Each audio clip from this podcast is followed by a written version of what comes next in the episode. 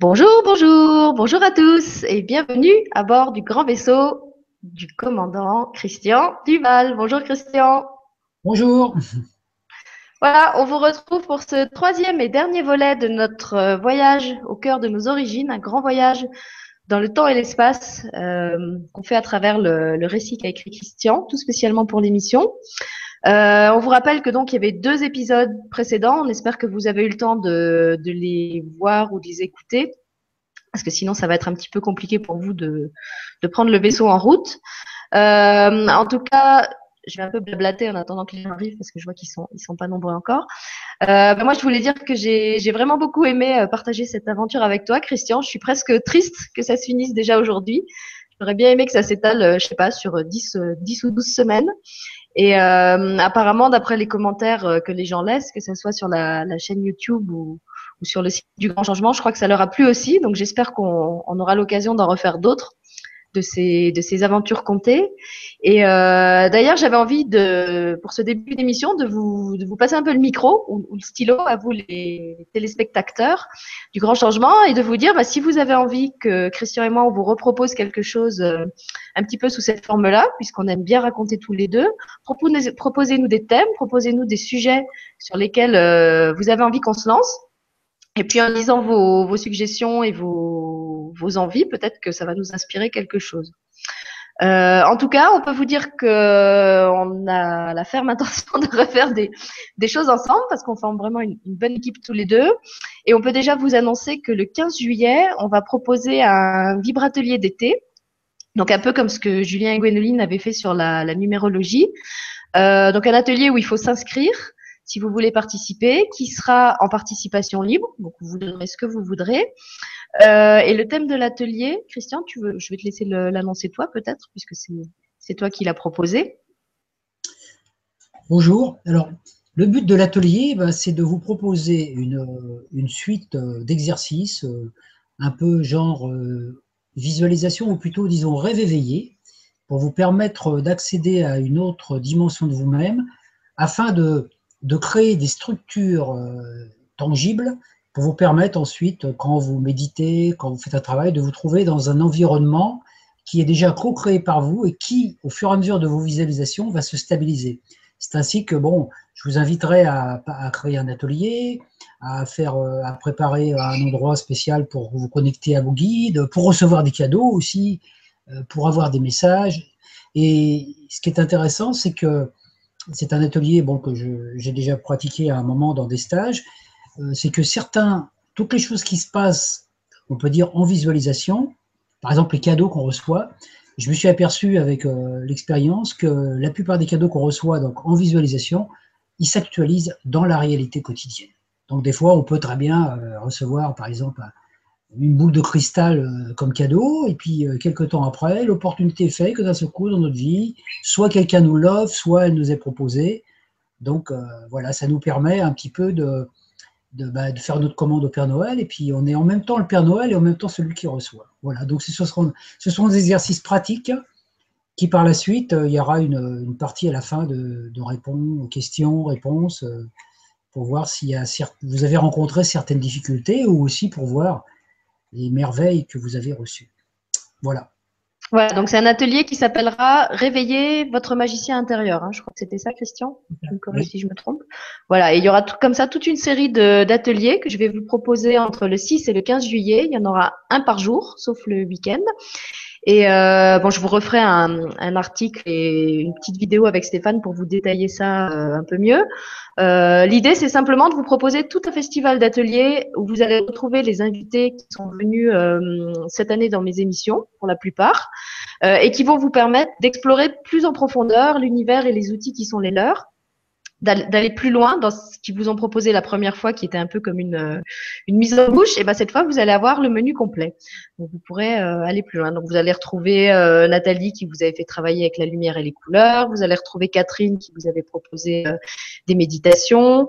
Vous allez retrouver Sophie Riel qui n'était pas venue sur ma chaîne, mais que j'avais eu l'occasion de, de, rencontrer par ailleurs et qui travaille elle aussi avec l'enfant intérieur. Donc le, point commun à tous ces ateliers, c'est vraiment comme tout ce que je propose moi, que vous puissiez les faire euh, ou, entre adultes ou avec vos enfants, parce que c'est vraiment conçu pour que les enfants euh, puissent participer aussi, étant donné qu'on fait chaque fois appel à l'imaginaire, à la créativité, etc.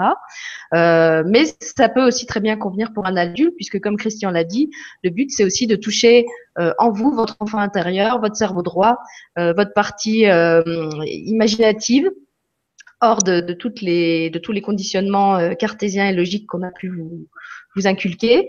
Euh, et voilà, ce sera à vous de choisir euh, dans, quel, euh, quels ateliers vous avez envie de, vous inscrire. Euh, sinon, je voulais aussi faire un petit coucou à une dame qui m'a laissé un message sur mon site euh, en rapport avec ce qu'on a proposé là avec Christian sur les, trois dernières semaines. Donc, je vais juste sortir pour aller relire le message parce qu'il est sur une autre page. Voilà, donc c'est une dame qui s'appelle Catherine et qui me dit bonjour.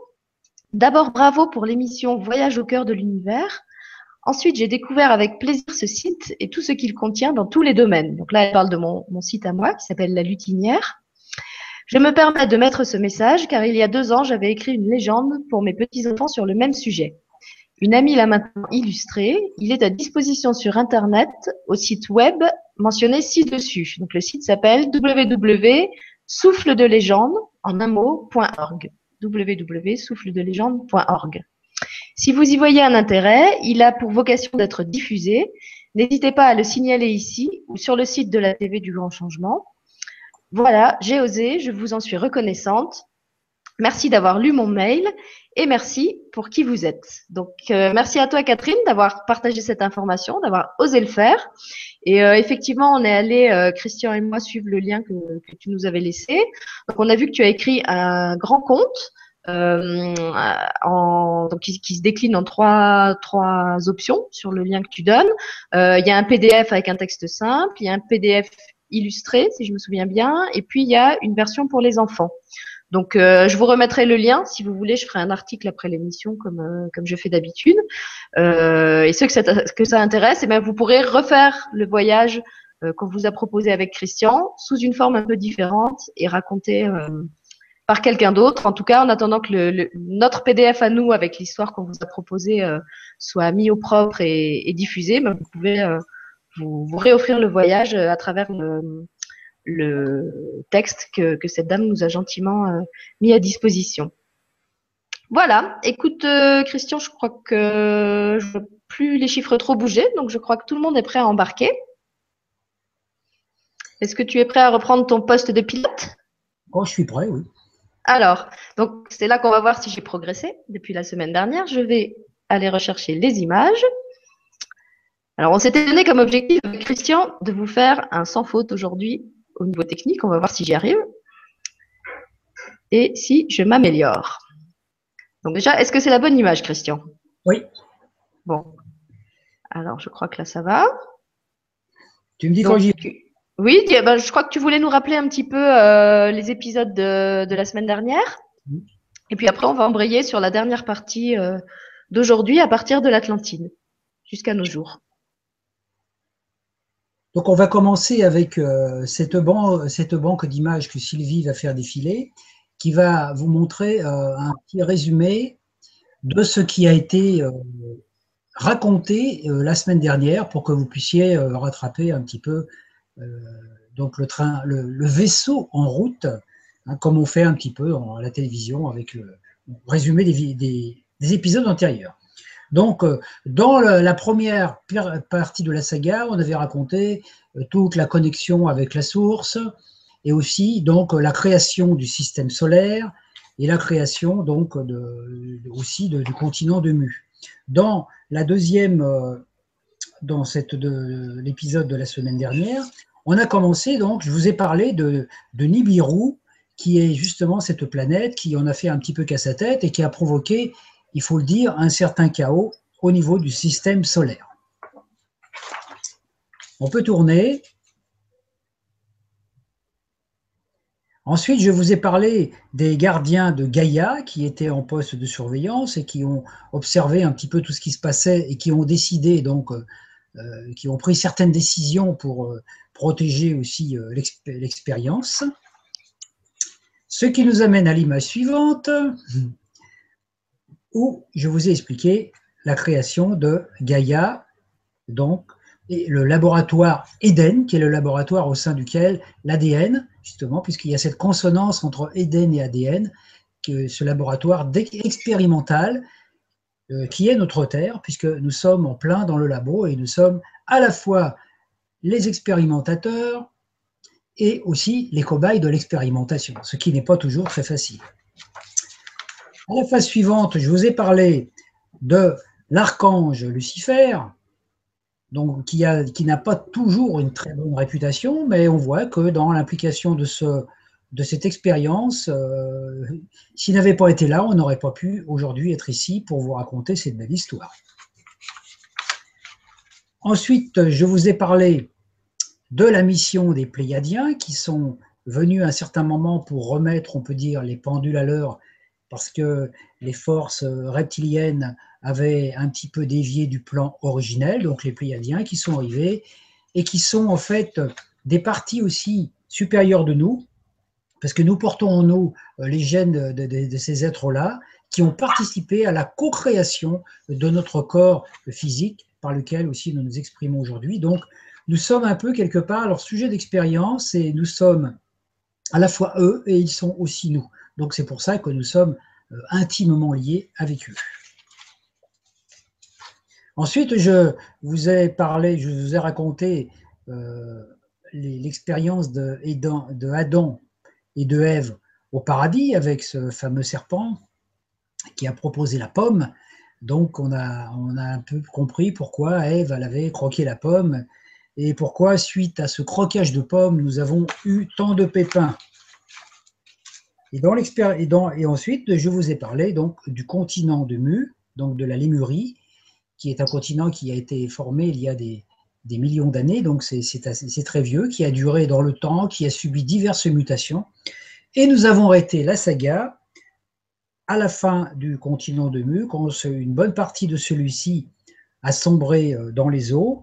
Et il faut savoir que les restes, de, les restes du continent de Mu se situe dans la région où maintenant apparaissent encore les îles de Tahiti, où il reste certains vestiges, aussi bien au-dessus de l'eau que dans l'eau, mais aussi surtout dans les autres plans dimensionnels. donc on peut dire que cet endroit-là, c'est un endroit très paradisiaque, justement, qui porte nos mémoires euh, d'une partie de la vie où nous étions dans cette expérience de l'Éden.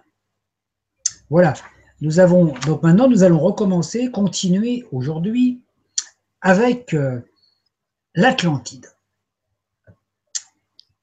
Les survivants de Mu se sont donc installés sur les côtes de l'Amérique du Nord. À proximité de la mer des Caraïbes se trouvait une île principale, entourée de douze îles. Ces survivants prirent le nom d'Atlante à cause de la proximité de l'océan Atlantique. Chaque île était située sur un vortex énergétique de la Terre, et sur chacune d'entre elles, un collège d'initiés pour les Atlantes qui voulaient évoluer était installé. Léo et Léa étaient ravis. Oh, c'est super, dit Léo. Aujourd'hui, j'ai appris à communiquer télépathiquement avec les dauphins. Ils sont super intelligents et joueurs ils m'ont dit qu'ils venaient de Sirius et qu'ils étaient là pour nous aider dans notre évolution. Ouais, ouais, moi aussi j'ai télépathe avec eux, dit Léa tout en nageant. Ils m'ont emmené au large et je n'ai pas eu peur. Ils sont tellement drôles. Ils m'ont aussi dit que nous sommes venus vivre ici pour développer encore davantage notre conscience individuelle et collective afin que nous accédions à la conscience cosmique. Euh, ça veut dire quoi tout ça? Ben, Disons que nous sommes conscients d'être en vie. J'ai un corps, euh, toi aussi, mais je sais que tous les autres êtres vivants sont animés de la même intelligence, même si on est différents dans les formes, et on est tous frères et sœurs, mais différents, et chacun de nous est unique.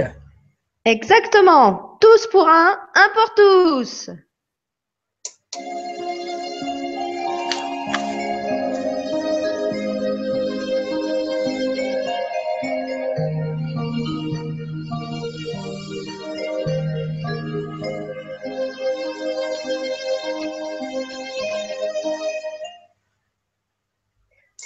Pendant ce temps, sur Mars, les êtres les plus évolués accomplissaient leur mission de soldats célestes.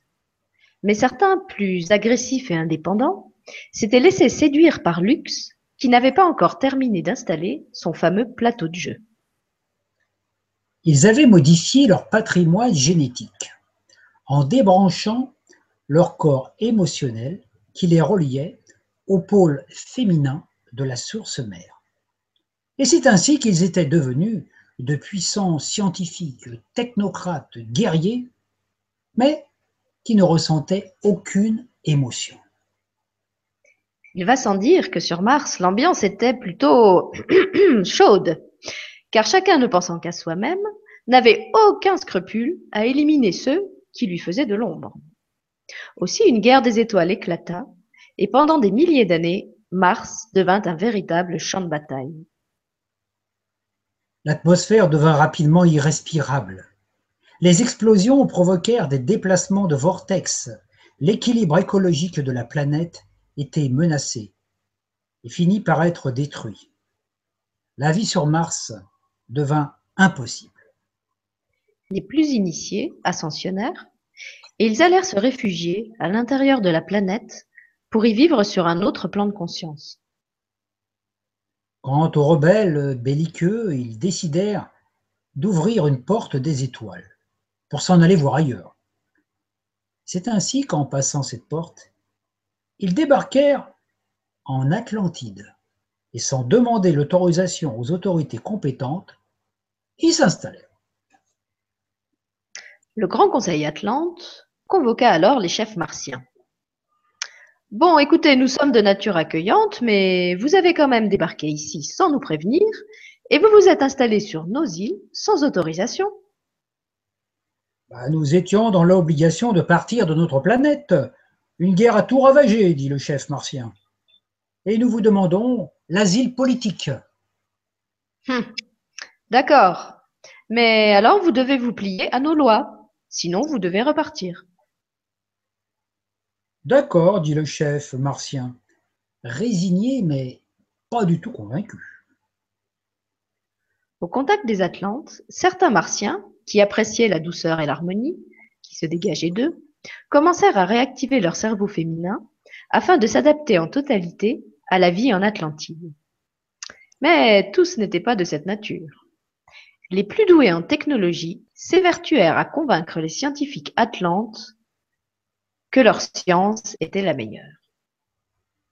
Nombreux Atlantes ne se laissèrent pas embobiner, car une technologie sans amour ne pouvait être profitable au, au tout, mais certains se laissèrent séduire, et cela ne fut pas sans conséquence.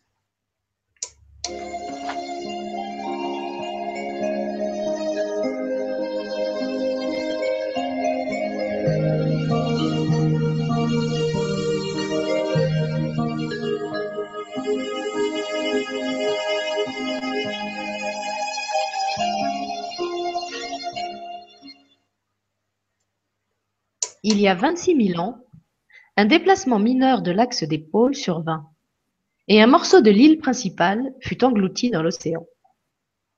Bah, Qu'est-ce qui se passe dit Léo? Encore la fin du monde? Il paraît, dit Léa, que c'est normal, car tous les treize mille ans, les pôles se déplacent. 13 000 ans plus tard, les radars détectèrent une comète qui, s'approchant de la Terre, risquait de la percuter. Le Grand Conseil se réunit. Les Martiens étaient aussi présents. Nous demandons l'autorisation de détruire cette comète, dit l'un des martiens scientifiques. Nous avons la technologie adéquate pour cela. Il n'en est pas question, répondit le chef du Conseil. Nous avons confiance en la source mère, et cette comète changera de trajectoire en temps utile. Il est inutile de palabrer. Ma décision est irrévocable. Les Martiens ne purent que s'incliner. Ils n'étaient pas assez nombreux pour décider pour tous. Quelque temps plus tard, la comète, qui était en fait un météorite, s'écrasa dans la mer à proximité de l'endroit précis où les Martiens avaient installé leur base scientifique. Un raz-de-marée énorme détruisit toutes leurs installations. La colère monta chez les Martiens survivants, et ils se décidèrent à mettre en activité leur champ Merkaba, qu'ils avaient installé un peu partout sur la Terre sans demander d'autorisation. Ces champs étaient générateurs de portes des étoiles permettant d'aller d'un univers à un autre. Mais les Martiens étaient loin de maîtriser correctement leur technologie. Et l'une de ces portes, située au lieu connu aujourd'hui comme étant le triangle des Bermudes, s'ouvrit sans avoir été harmonisée. Le pôle féminin tournait plus vite que le pôle, le pôle masculin, et il ouvrit une porte ouvrant sur les mondes souterrains du bas astral. Dans ce bas astral demeuraient des formes élémentaires de vie, des sortes d'esprits ou démons qui n'avaient aucun corps physique, leur corps n'étant que de la matière psychique, astrale. L'ouverture de la porte aspira nombre d'entre eux, et ceux-ci se retrouvèrent propulsés sur le continent Atlante. Cependant, ils n'avaient pas de corps physique. Aussi, ils se précipitèrent sur tout ce qui passait à leur portée, et tous ceux qui étaient fragiles psychiquement se sentirent comme possédés par ces forces noires. Les démons s'investissaient dans tous les milieux, sociaux, politiques, religieux, scientifiques, et rapidement, ce fut le chaos. Les scientifiques, perturbés, s'allièrent aux martiens rebelles et le désordre n'en fut que plus grand un peu partout. Les sages initiés Atlante rétablirent un tant soit peu l'ordre, mais le mal était fait. L'âme Atlante était touchée en son cœur, et maintenant la dualité régnait en maître. La notion d'âme unique avait disparu.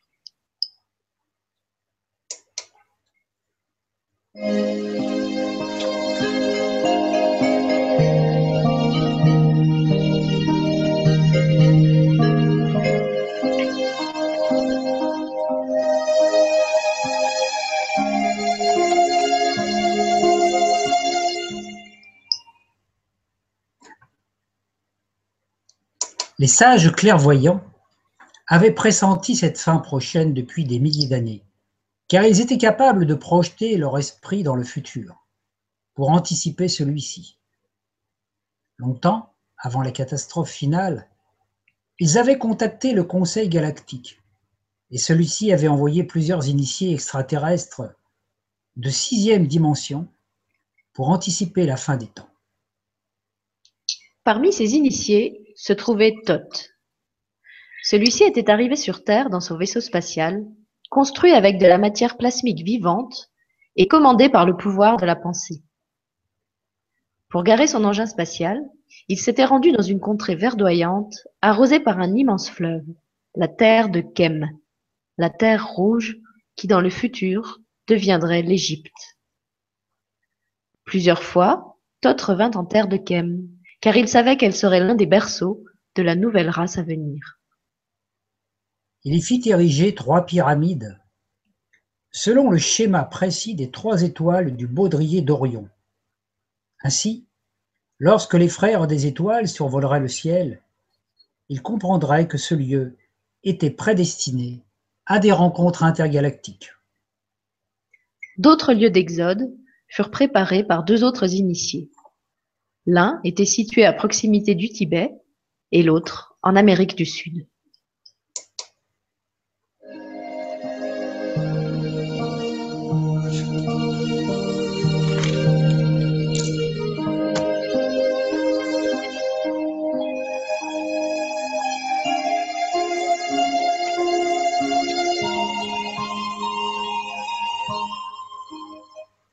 Léo et Léa ayant beaucoup évolué, aimaient partager leur savoir. Léo, qui était très curieux, avait découvert un endroit secret où était caché un immense vaisseau spatial. Il fit part de sa découverte à Léa et ils profitèrent d'un moment d'inattention des gardiens pour pénétrer à l'intérieur. Waouh, mais c'est immense Ce vaisseau est presque aussi grand que notre île. Oh oui, dit Léo, et t'as pas tout vu. Il y a plusieurs niveaux. Il va nous falloir plusieurs heures pour tout visiter. Léo entraîna Léa dans les multiples niveaux du vaisseau, et tous deux furent éblouis devant cette magnificence. Ils avaient toujours imaginé qu'un vaisseau, c'était une sorte de véhicule volant, avec un immense tableau de bord muni de manettes. Mais là, c'était autre chose. C'était une vraie cité vivante qui pouvait contenir plus de dix mille personnes.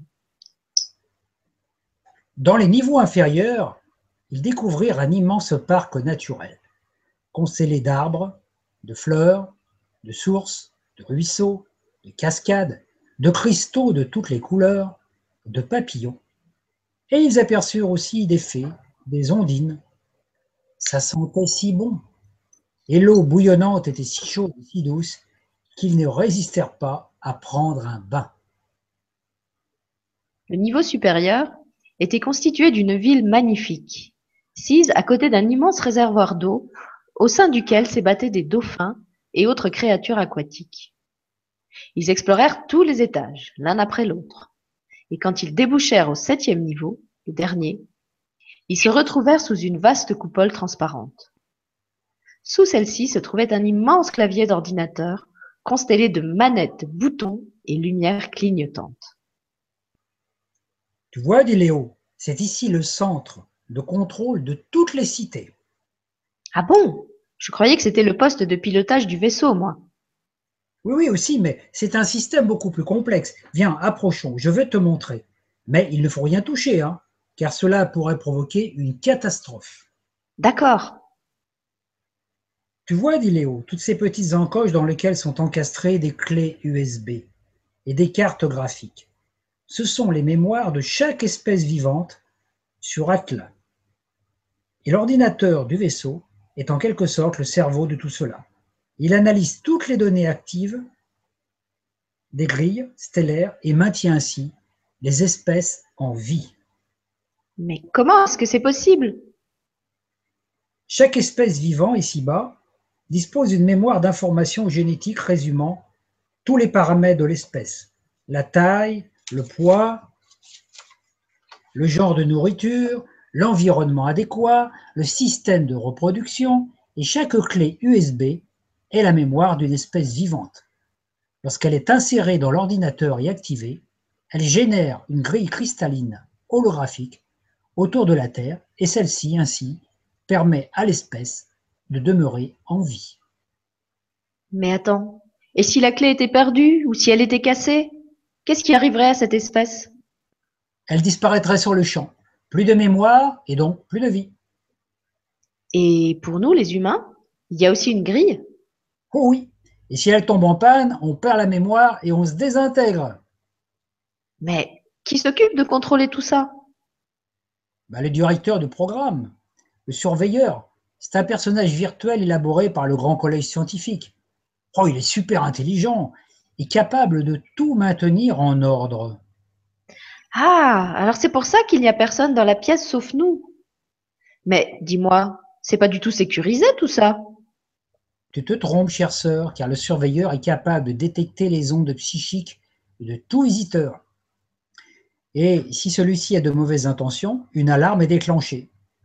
Mhm. Et il a un nom, ton surveilleur? Oui, il s'appelle Noé. Et son vaisseau est dit Arche de Noé. Il est en permanence en réinitialisation. Il améliore sans cesse les espèces vivantes par le biais des programmes génétiques. Il permet ainsi la survie et l'évolution des espèces. Comment ça? Bah, Imagine, si notre royaume était détruit, le vaisseau pourrait se mettre en orbite stationnaire et attendre que les éléments se calment. Il pourrait ensuite redonner vie aux espèces disparues en réactivant les grilles génétiques. Oh là là, ça me fout la trouille ton histoire. T'as vu ce qui se passe en ce moment? C'est le chaos. Et euh, si les Martiens continuent leurs expériences, ils vont tout faire, ils vont tout faire sauter. Ça, c'est vrai. Hein. D'abord, il paraît même qu'ils ont l'intention de capter l'énergie d'un trou noir. Ils sont vraiment cinglés. Hein. Les trous noirs, c'est de l'antimatière. On va tous y rester. Et si tous les treillis et toutes les grilles sont détruits, il ne restera plus rien. Oui, mais il restera l'arche de Noé. Bah oui, mais il faut longtemps pour redonner vie à une espèce. Oh, dès que la clé USB est réactivée, l'hologramme de la grille s'active mais il faut presque 12 000 ans pour qu'il soit stabilisé. Hein. Attends, alors tu me dis que si notre espèce disparaissait, Il faudrait attendre 12 000 ans pour recommencer à exister? Non, pas tout à fait. L'ordinateur peut élaborer un treillis de transition, une sorte de copie conforme du treillis originel. Mais notre espèce ne retrouverait son état d'évolution actuel que dans 12 000 ans. Eh ben. Et il existe d'autres vaisseaux? Oui, oui. Ils sont déjà prêts pour permettre un exode massif si une catastrophe venait à survenir. Des lieux ont été préparés pour tout recommencer. Bon, il faut y aller, hein, parce qu'il doit être tard.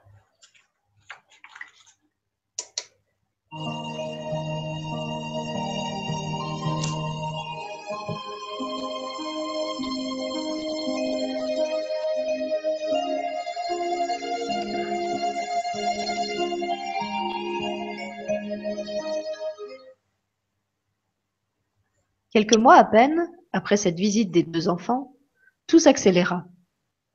Les expériences des scientifiques martiens, assistés de certains Atlantes inconscients, provoquèrent un chaos indescriptible. Leur technologie non maîtrisée déclencha l'activation d'un vortex énergétique, si puissant que les eaux du ciel se déversèrent sur la Terre, et un immense raz de marée engloutit tout ce qui restait du continent Atlante. C'était il y a douze mille ans. Tout le monde avait été prévenu du cataclysme possible, mais de nombreux Atlantes inconscients ne donnaient aucune foi aux fariboles de ceux qu'ils appelaient les prophètes apocalyptiques. Aussi, seuls ceux qui avaient entendu l'appel se rendirent sur les lieux d'embarquement dans les vaisseaux. Quant aux inconscients, ils furent engloutis en même temps que les restes de leur île. Une fois les survivants embarqués, les vaisseaux se mirent en orbite stationnaire, au-dessus des eaux, et attendirent que les éléments se calment avant de pouvoir atterrir dans des lieux préparés pour devenir le berceau de la nouvelle civilisation. Les vaisseaux étaient suffisamment vastes et organisés. Ils étaient comme des cités agréables et confortables, où les résidents trouvaient tout ce dont ils avaient besoin. Une fois le calme revenu, ils furent débarqués dans les lieux qui avaient été préparés, Égypte, Tibet et Amérique du Sud. De l'autre côté de la Terre, sur le pôle féminin du treillis, vers Tahiti, un vaisseau de sixième dimension fut déposé pour permettre la connexion. Invisible à l'œil nu, il est caché par les végétations de l'île de Moréa, dernier vestige du continent de Mu. La déesse Gaïa fut relativement perturbée par cet événement, et elle se dit en elle-même Mais qu'est-ce qui m'arrive? Voilà que je deviens amnésique, je ne sais plus qui je suis. Oh là là, ça y est, voilà que je tremble à nouveau.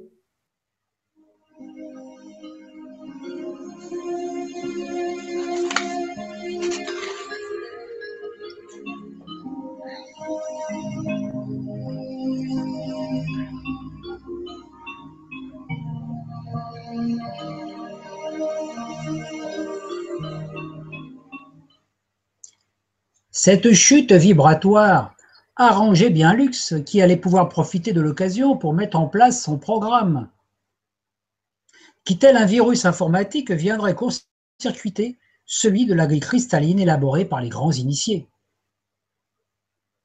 Pendant trois jours, les âmes atlantes se trouvèrent dans une zone de grand vide stellaire, sans aucune mémoire, sans aucun repère, et au moment précis où la grille cristalline leur permettant la reconnexion à leur nouveau, statut était mise en place, les forces de l'ombre, dirigées par l'ombre, activèrent elles aussi leur grille manipulatrice.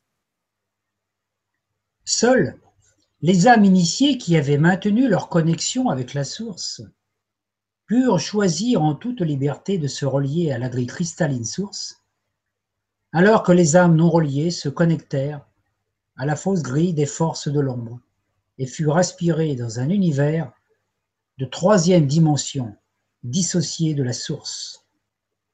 Une fois les âmes aspirées dans les basses vibrations, les forces de l'ombre, manipulant les ondes de la lumière source, retournèrent celles-ci et générèrent un triple voile psychique qui empêcherait ces âmes de se reconnecter à la source.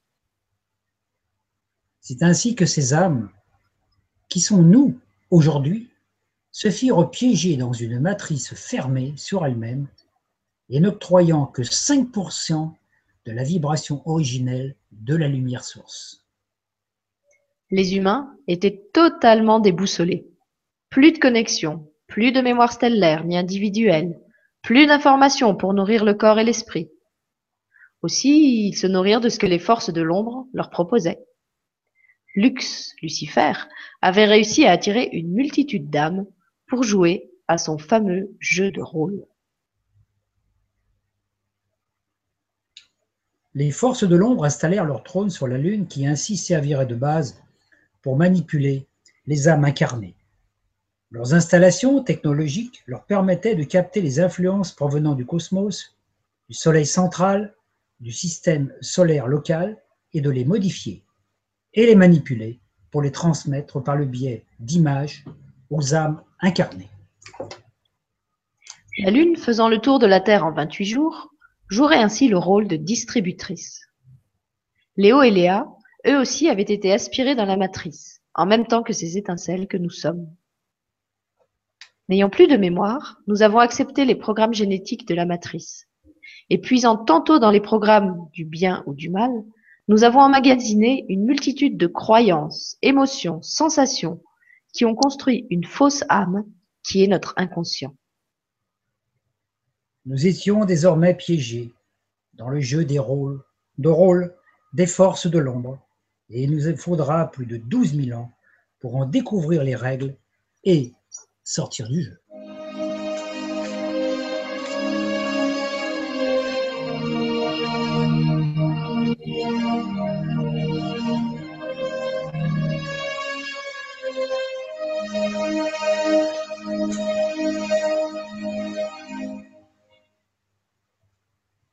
Léo et Léa avaient perdu leur connexion avec le monde des étoiles.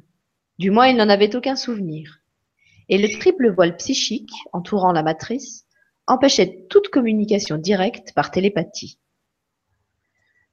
Heureusement, certains initiés avaient aussi accepté de descendre avec nous dans la matrice, ainsi que certains devas, qui sous forme de plantes nous apportaient les remèdes salvateurs pour rétablir notre santé qui étant fortement imprégné de nos émanations mentales et émotionnelles, s'en trouvait souvent perturbé. Chaque arbre, chaque plante, chaque fleur avait son rôle à jouer, et chacun était en quelque sorte le corps du Deva qui avait accepté de nous accompagner. Les sages initiés créèrent les écoles des mystères afin de révéler à ceux et celles qui étaient prêts comment réactiver leur mémoire stellaire et aussi ils enseignèrent l'histoire du monde afin que les souvenirs de nos origines nous reviennent. Au Tibet, en Inde, en Égypte, nombreux furent ces temples d'initiation. Chaque élève y apprenait à redécouvrir qui il était et aussi le fait qu'il était magicien, détenteur d'un pouvoir. Léo n'était plus en compagnie de Léa. Il ne, se souvenait même pas d'elle car elle s'était incarnée dans une autre contrée du globe. Il sentait bien un vide, mais n'arrivait pas à le combler. Il fréquenta de multiples écoles des mystères tout au long de ses incarnations. En Égypte, en Palestine, en Gaule, en Inde, au Tibet, en Amérique du Sud, jusqu'au jour où il eut la révélation qui changea tout dans sa vie.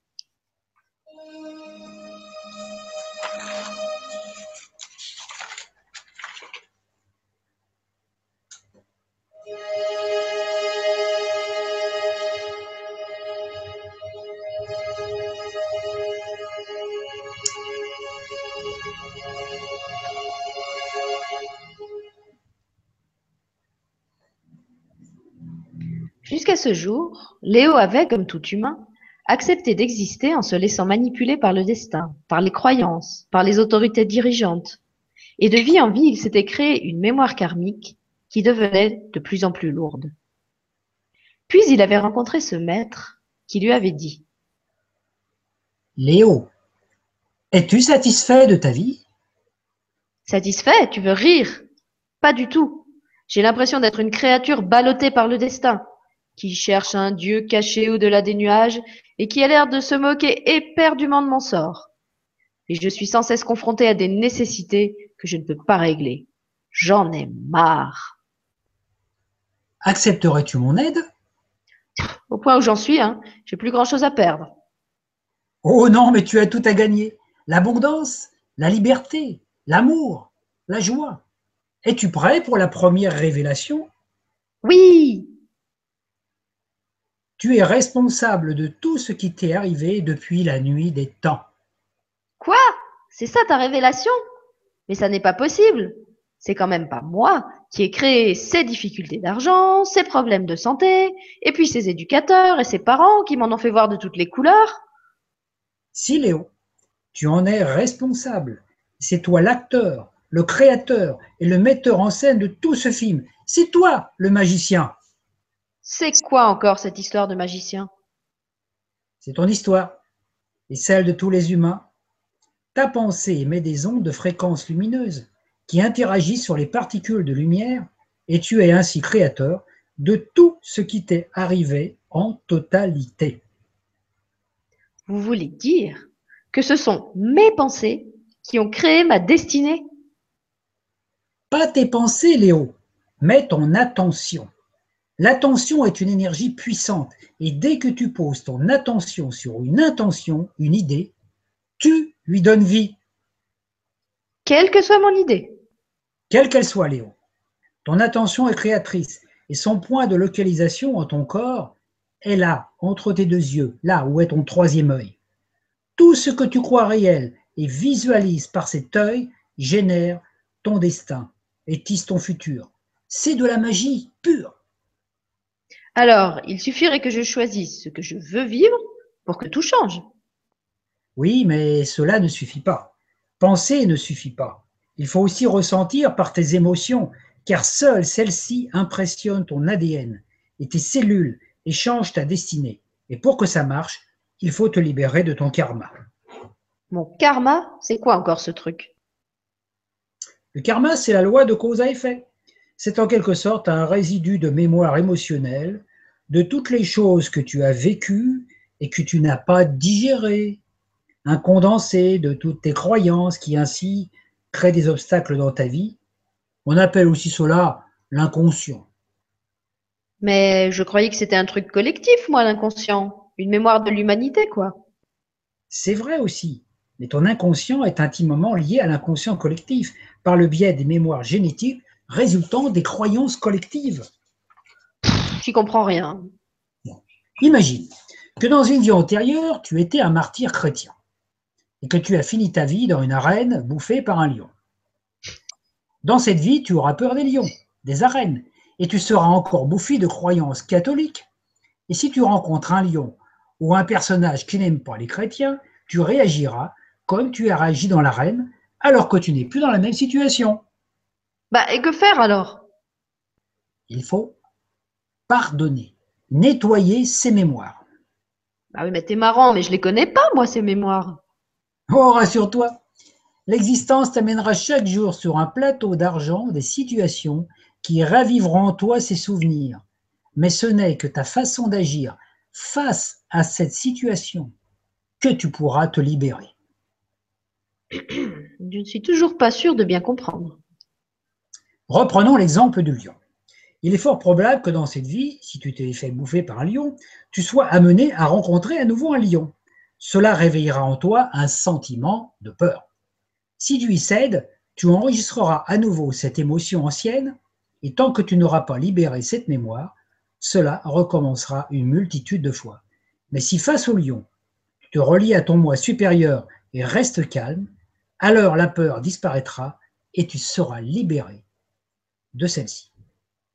Ah, cette fois j'ai compris. Mais dites-moi, maître, il se pourrait bien que j'ai un paquet de mémoire cristallisée, là. Ça va pas être vraiment facile, hein Oh, disons que ta vie sera riche en expérience. Mais tu verras, au fur et à mesure, tu te sentiras plus fort. N'oublie pas, toi seul as créé cela. Toi seul peux t'en libérer. Ouais, mais, mais c'est tout de même pas moi, par exemple, qui ai attiré dans ma vie un père aussi dur avec moi. Si, si, Avant de t'incarner, tu as signé un pacte avec lui. Il a accepté de jouer dans ton film. Il n'est qu'un figurant. Alors, remercie-le et pardonne-lui. Ah, alors c'est ça le pardon. Oubliez les offenses. Oui, mais n'oublie pas non plus de te pardonner à toi-même. Tu n'es pas coupable de rien. Tout cela n'était qu'un jeu. C'était le jeu des forces de l'ombre. Donc, si je vous comprends bien, lorsque je me serai libéré de toutes ces mémoires du passé, je serai enfin libre. Ce n'est pas des mémoires que tu dois te libérer, puisqu'elles font partie de ton histoire, de ton scénario de vie. C'est des charges émotionnelles dont tu dois te libérer. Ainsi, même si tu es amené à parler de ton passé, ou de rencontrer un ex-ennemi, cela ne change en rien ton présent. Et tu peux alors utiliser ton pouvoir de magicien à chaque instant et utiliser toute ton énergie pour créer tes rêves. Ouais, bah c'est plus facile à dire qu'à faire. hein. Parce qu'il y a tellement de mauvaises choses ici en bas. Ah, rien n'est bien, rien n'est mal. Tout cela fait partie du jeu, mais cela ne te concerne pas. Lorsque tu as compris les règles du jeu, tu retrouves ton pouvoir de magicien et tu peux choisir ce que tu veux vivre et lui donner attention et ne plus donner aucune attention à ce que tu ne veux pas vivre. Ouais, ouais, mais attends, et les obstacles alors? Il n'y en a pas. Sauf naturellement si toi tu en crées en pensant qu'il y en a.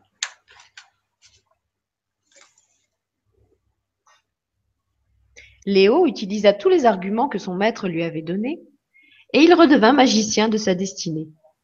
C'est ainsi qu'il se libéra du jeu des forces de l'ombre. Un jour, alors qu'il méditait, il eut la vision de son double qui lui ressemblait, mais en plus lumineux. Qui es-tu? lui demanda-t-il. Tu me ressembles tellement. Je suis toi. Je suis ta lumière et toi tu es mon reflet dans ce monde. Mais comment puis-je être à la fois moi et toi Parce que c'est moi qui t'ai envoyé de ce monde difficile pour expérimenter ce que je n'étais pas, jusqu'à ce que tu redécouvres qui tu étais, c'est-à-dire qui je suis. Mais qui es-tu donc? Ouais, Je suis celui que tu appelles Dieu et que tu implores comme ton Père qui est aux cieux. Mais alors, si je suis toi et que tu es moi, bah moi alors je suis Dieu. Oui, Bingo, t'as compris. Tu es Dieu revêtu d'une forme temporelle qui a joué au jeu de la dualité existentielle afin d'en découvrir les règles. Coïncidence, direz-vous. Mais quelques jours plus tard, Léo rencontra Léa, ils se reconnurent, et depuis ce jour, ils cheminent ensemble sur la terre, en racontant à qui veut l'entendre leur histoire extraordinaire. Certains les prennent pour des illuminés et se moquent d'eux. D'autres les ignorent. D'autres, comme moi, les écoutent avec attention. Leur histoire est aussi la mienne et la vôtre. Alors je vous l'ai racontée pour que vous puissiez vous aussi la raconter, sans oublier cependant de réveiller le magicien qui sommeille en vous. Car le but de toute histoire est d'enchanter et de réenchanter le monde en redonnant vie à des enchanteurs et à des enchanteresses qui ont vécu des existences désenchantantes. Alors, Alors, enchantons le monde. L'histoire se termine ainsi. Maintenant, il n'y a plus qu'à la vivre. Merci de votre écoute. Merci à tout le monde.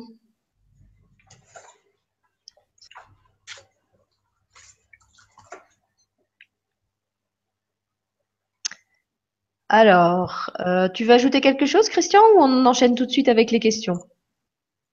Euh, la seule chose que je pourrais ajouter, c'est que voilà, cette histoire, cette saga euh, que j'ai écrite euh, a été donc et que j'ai pu raconter grâce à, l'aide précieuse de Sylvie était donc n'était une histoire qui a raconté bon beaucoup de choses sur le monde, mais le but surtout c'était de vous rappeler qui vous étiez, des magiciens qui sont, qui sont tombés dans un monde où la magie paraissait euh, euh, absente, et justement redécouvrir que cette magie est là et que dans les temps actuels, c'est de plus en plus manifesté, donc il s'agit de passer à l'action. Et la dernière partie de la saga vous dit bien ce qu'il faut faire maintenant. Ne, ne pensez, ne donnez attention qu'aux choses que vous voulez vivre. Voilà, donc maintenant, il ne restait plus qu'à vivre, et puis aussi peut-être à raconter cette histoire. Et le meilleur moyen de la raconter, c'est de la vivre. Et j'en profite pour répondre, parce que je vois dans les commentaires qu'il y a plusieurs personnes qui nous disent euh, qu'ils ont pris l'histoire en cours, qu'ils n'ont pas vu les, épisodes 1 et 2.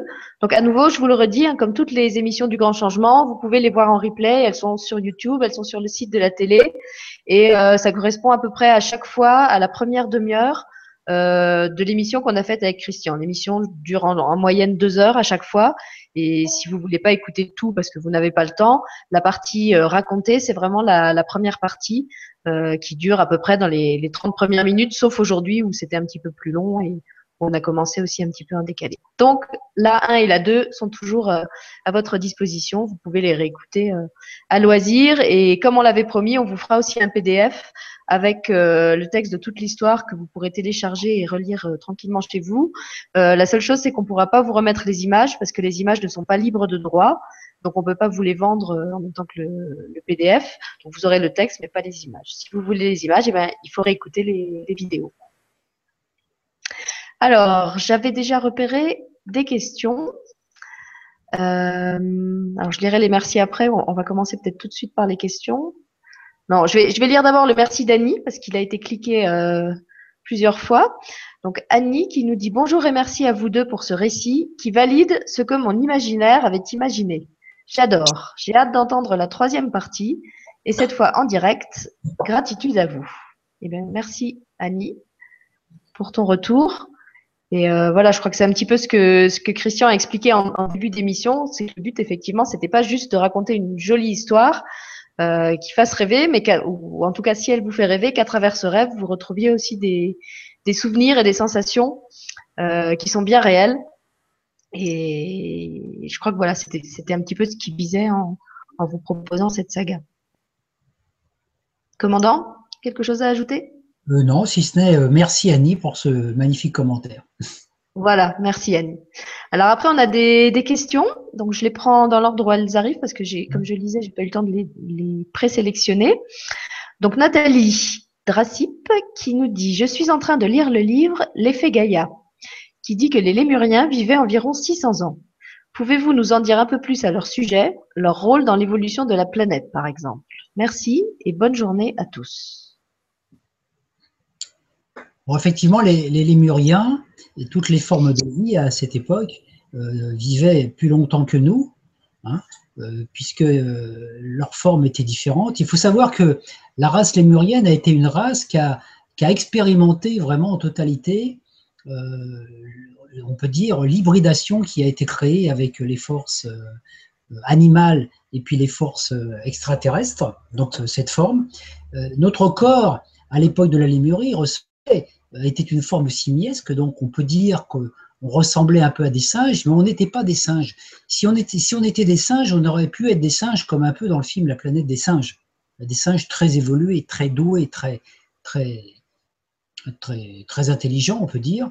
Et le but de la race lémurienne était d'expérimenter la totalité du plan animal, c'est-à-dire euh, un esprit intelligent dans un corps animal, donc pour, faire l'expérience dans la totalité du corps émotionnel.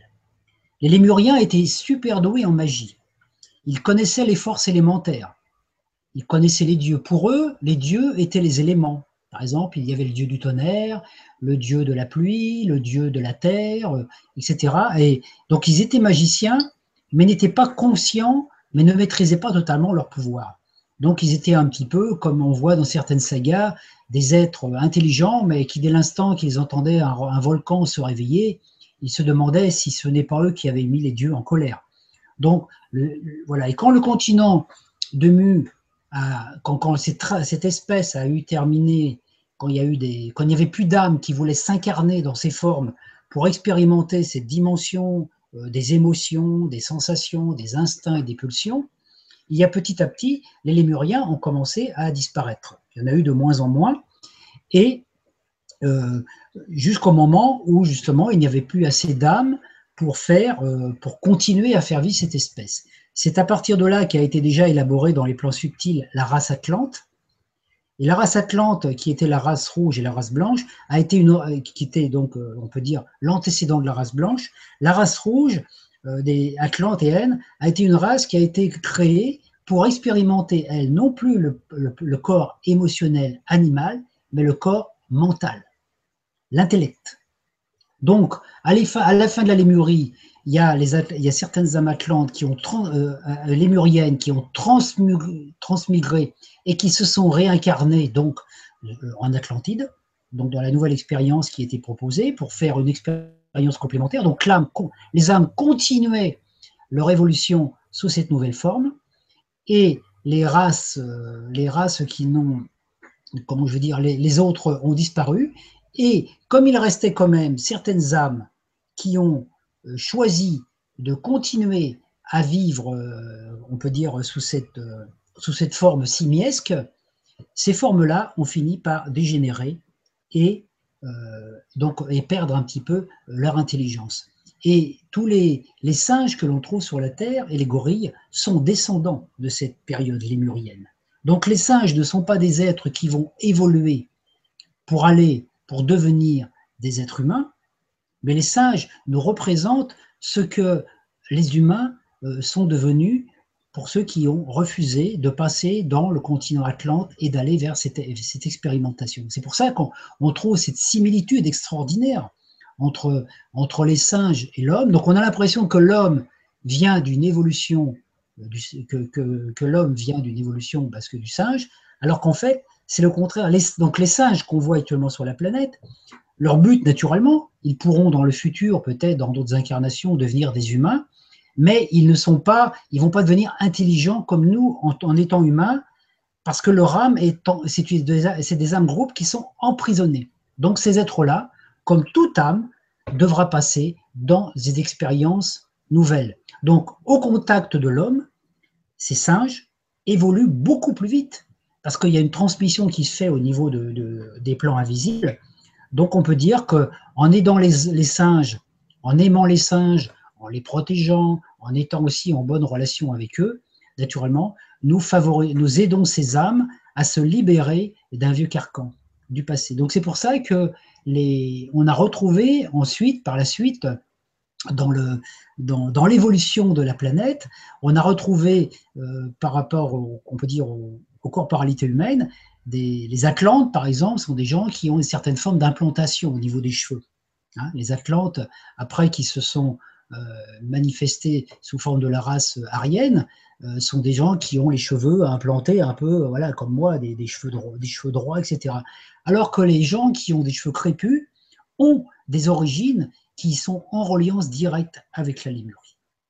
Ça ne veut pas dire qu'ils sont moins évolués que nous. Ça veut dire que simplement, ils ont gardé dans leur patrimoine génétique une partie de ça. Donc tous les gens qui sont, qui sont crépus, qui ont les cheveux très, très frisés, là, tout ça, ont, ont des incidences en relation avec ça. Et c'est pour ça que malheureusement, au Moyen Âge, euh, et puis à cette époque aussi de, des rois en France, on a eu tendance à prendre les peuples noirs, les peuples, d'Afrique, qui justement sont souvent euh, crépus et frisés, on les a considérés comme étant des non-humains et qu'on les a euh, qu'on les a pris comme esclaves et qu'on les considérait plus comme des bêtes au service des blancs et ça c'était vraiment un acte d'anti-amour parce que ce n'est pas parce que ces êtres-là se sont incarnés sous ces formes et qui ont ces gènes en eux qui ne sont pas aussi divins que nous. Ils sont simplement une forme d'expression de la vie. Il faut savoir que toutes les formes de vie qui ont existé sur la Terre et qui ont euh, encore un treillis euh, euh, d'activer au niveau des plans supérieurs demeurent sur la Terre. Par exemple, les lézards, ce sont euh, les descendants des dinosaures. Hein. ils sont, naturellement, ils sont beaucoup plus petits, ils prennent beaucoup moins de place. Quand on voit les fourmis, il y a une époque sur la Terre où il y avait des fourmis géantes. Les fourmis sont sont est une des races les plus vieilles de la Terre. Il y a des fourmis qui faisaient 2-3 mètres à cette époque. Seulement, plus un être est gros, plus il consomme. Alors naturellement, les fourmis ont rétréci. Alors peut-être que, comme dit si bien aussi Bernard Werber dans ses livres, peut-être que nous, les humains, notre avenir, si on restait sur la Terre, pour, pour moins polluer la Terre, peut-être qu'on devrait devenir de plus en plus petit, jusqu'à devenir peut-être... C'est sûr que si tous les humains en faisaient 10 cm, on consommerait peut-être un peu moins de nourriture sur la Terre. C'est peut-être ça notre évolution. Voilà ce que je peux dire par rapport à tout ça. Merci pour la question. Merci Christian et merci à Nathalie pour, euh, pour la question.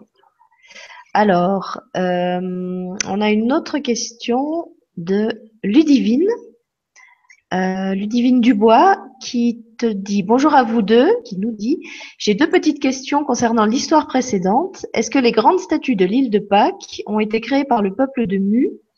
Et est-ce que le triangle des Bermudes serait une porte? Merci à vous de m'offrir votre énergie. Alors déjà Ludivine, si tu as pris depuis le début aujourd'hui, tu dois avoir la réponse à ta deuxième question parce qu'on a parlé du, triangle des Bermudes. Mais l'île de Pâques, je sais qu'il y avait déjà une dame qui avait posé la question euh, en commentaire, donc peut-être que c'est bien qu'on apporte une réponse à cette question-là. Bah, il faut, justement, ça, ça, c'est presque un peu la continuité de ce que je viens de dire, dans le sens où je, je dis qu'on doit devenir petit. Il faut savoir qu'il y a une époque ancienne, à l'époque du continent de Mu, les êtres ne faisaient pas 1m50 ou 1m80 comme nous les êtres étaient des géants. Les géants ou les titans dont on parle dans la mythologie sont des êtres qui véritablement existaient. Donc il est évident que quand on regarde maintenant, on peut imaginer plein de choses euh, par rapport euh, aux pierres de Stonehenge aussi, ou, alors aux statues de l'île de Pâques, mais il est évident que les êtres à cette époque étaient beaucoup plus grands que nous. Les géants, ont, les géants, les titans dont on parle dans la mythologie aussi grecque, sont des êtres qui ont existé. Donc euh, c'est logique que ces, comment je veux dire, ces, statues-là proviennent de ces époques et ont été certainement générées par ces êtres-là. Quant à la datation exacte, on ne sait pas trop. Donc, euh, à l'époque des Atlantes, il y avait encore, euh, il y avait aussi encore des statues comme ça qui ont été érigées, et c'est ce qu'on retrouve aussi dans la tradition, euh, beaucoup, justement une, une continuité, on peut dire un souvenir de la, de, du continent, de la Lémurie, qui est justement Tahiti.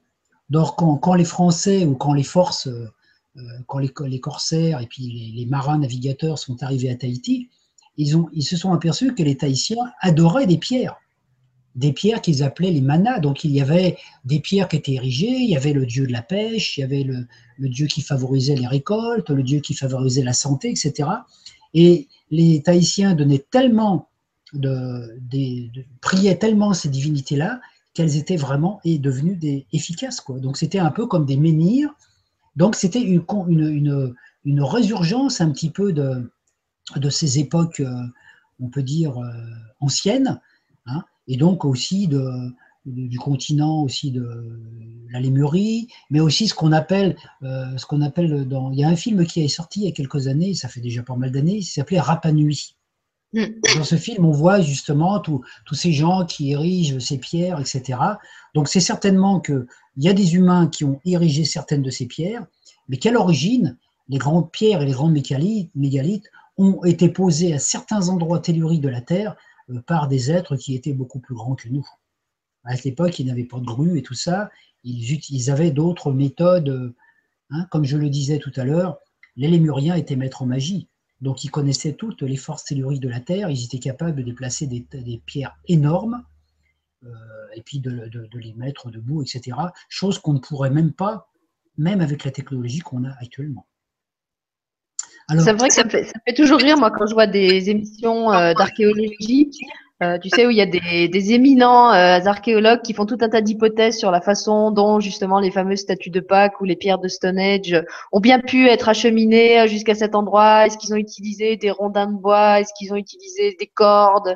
Euh, Donc, en fait, ils font tout un tas d'hypothèses basées sur des, des, processus très très physiques, alors que je suis persuadée qu'en fait, ils n'ont pas du tout utilisé des méthodes comme celles qu'on utilise maintenant, parce que comme tu dis, ils avaient d'autres capacités. Euh, je me souviens de, Don Marcelino aussi qui nous disait que les, pyramides aztèques, etc., n'avaient pas non plus euh, été construites justement avec des, techniques comme ça, parce que c'était des civilisations qui, savaient travailler avec l'énergie, qui étaient capables de soulever des charges énormes, euh, presque, enfin pas à la force des mains, mais euh, en, travaillant avec l'énergie, et que voilà, nous, je sais pas, c'est un petit peu comme si on essayait de de lire avec les mauvaises lunettes un, manuscrit dans, une autre écriture et, qu'on n'a pas du tout les, les bonnes lunettes pour, pour déchiffrer ce qui est dedans, quoi. C'est le même processus qu'on peut observer avec les pyramides, par exemple, parce que quand on, les scientifiques, enfin tous les gens qui ont observé les pyramides de près, s'aperçoivent que les, pyramides, les pierres sont découpées vraiment euh, d'une façon euh, extraordinaire, comme si elles avaient été coupées au laser, et qu'entre deux pierres, entre, quand les pierres des pyramides sont tellement si bien assemblées qu'entre les deux, on n'arrive même pas à une lame de rasoir. Mm. Donc, des gens auraient pu placer des pierres comme ça avec les mains, même avec des engins, d'une façon si précise alors que même maintenant, avec nos grues, on est incapable de le faire. Oui, en plus, elles sont pas scellées. Enfin, celle d'Égypte, je sais pas, mais je sais que les, pyramides d'Inca, etc., il n'y a aucun joint, il n'y a aucun mortier. Les pierres, elles sont vraiment juste euh, juxtaposées. Et euh, même avec nos outils modernes, je pense qu'on aurait du mal à, faire tenir des, constructions pareilles, quoi. Hmm. Alors, je voulais répondre aussi pour le triangle des Bermudes, on en a parlé tout à l'heure. Oui. Le triangle des Bermudes a été une, est une porte qui a été créée à l'origine par un Merkaba, euh, disons, euh, technologique qui a été créé, qui a été initialisé par les Martiens à, cette époque atlante. Et comme ce, ce, champ Merkaba a une tendance, avait une tendance à tourner d'une façon, on peut dire, euh, non équilibrée, a provoqué une espèce de trou. les, champs Merkaba permettent, ce sont des portes des étoiles, hein, c'est ce qu'on voit dans, dans le film Star une porte, voilà, un, champ d'énergie qui permet de passer dans une autre dimension et dans un autre monde.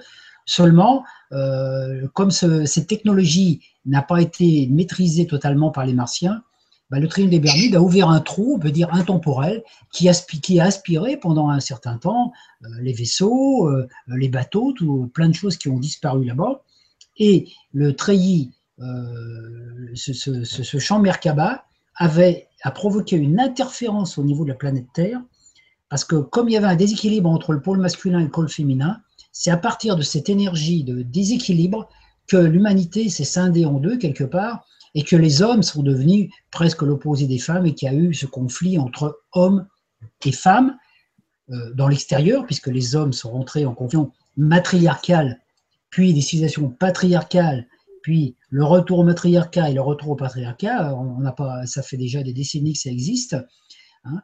et à partir de cette dualité extérieure entre l'homme et la femme, ça empêchait à l'être humain, nous, qui sommes de nature androgyne, à retrouver l'unité intérieure. Donc on peut dire que le triangle des Bermudes, au niveau humain, personnel, crée une interférence entre l'anima et l'animus, entre le masculin et le féminin en nous c'est-à-dire entre le mental et l'émotionnel.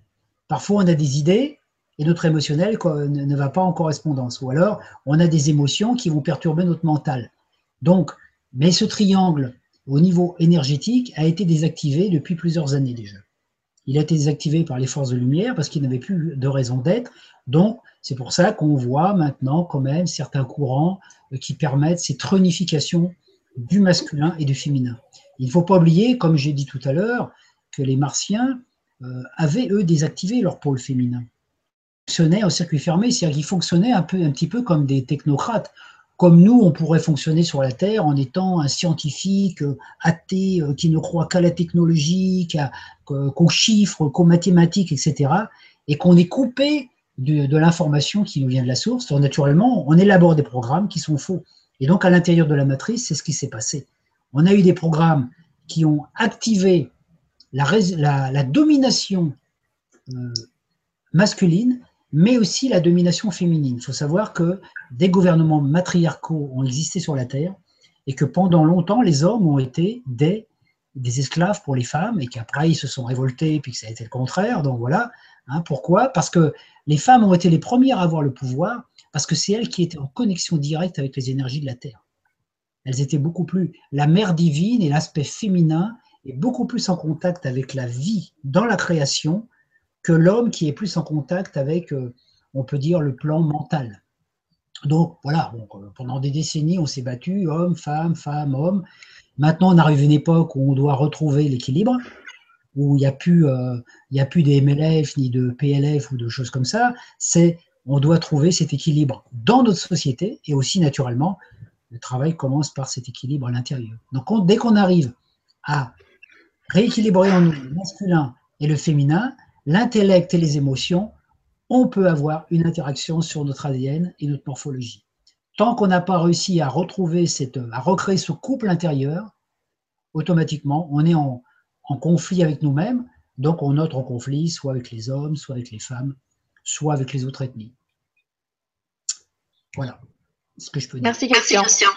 Et puis, Ludivine, j'espère qu'on a suffisamment, suffisamment répondu à ta question et que, la réponse de Christian est, est complète pour toi. Alors après, on a toute une série de merci. Donc, je vais commencer par te lire ça, comme ça on va pouvoir les enlever de la liste des questions. On a un merci de Jérôme, médium, qui nous dit Hello Sylvie et Christian, juste un coucou pour vous remercier pour ces fabuleux partages. Donc, je peux te dire, Christian, que Jérôme est un de tes fans et euh, peut-être euh, tu auras l'occasion de, le, retrouver dans d'autres émissions. En tout cas, Jérôme, euh, au plaisir de te retrouver sur le grand changement.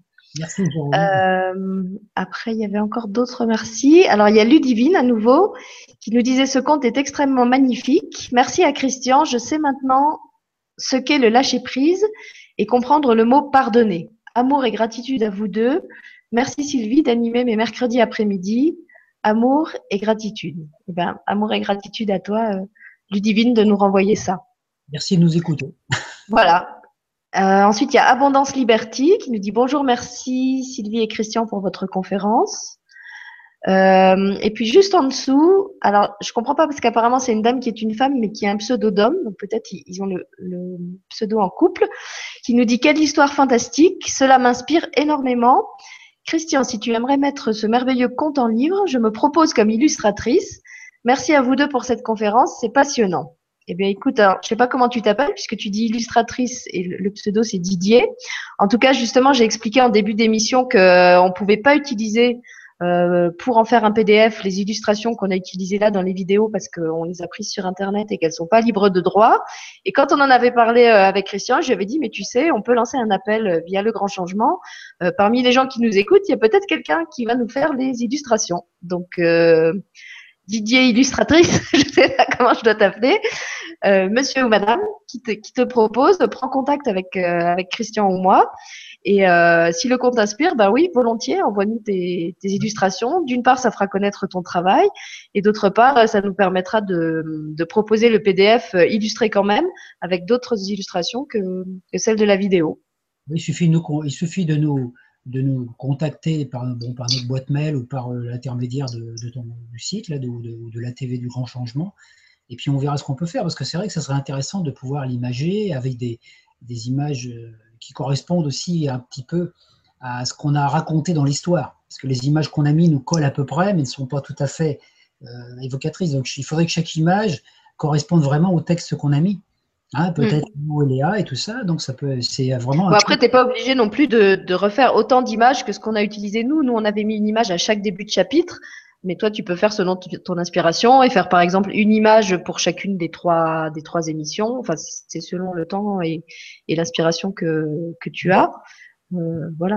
En tout cas, moi, ça me, ça me plaît beaucoup que ce soit illustré par une, une personne qui a écouté les émissions et, et qui arrive comme ça, euh, comme à chaque fois, juste au bon moment, euh, quand, quand on en a besoin. Mais comme il y a 25 chapitres, donc il y aurait 25 images à faire, autrement, ce serait bien. Moi, je mm. vois bien beaucoup les livres où as une page, il y a une page qu'on lit, puis avec un dessin, un dessin sur l'autre page. C'est comme Voilà, donc moi je suis en train de travailler au niveau de la, de la mise en page, hein, puisque de toute façon il y avait déjà d'autres projets de livres euh, qu'on avait commencé à faire avec le grand changement.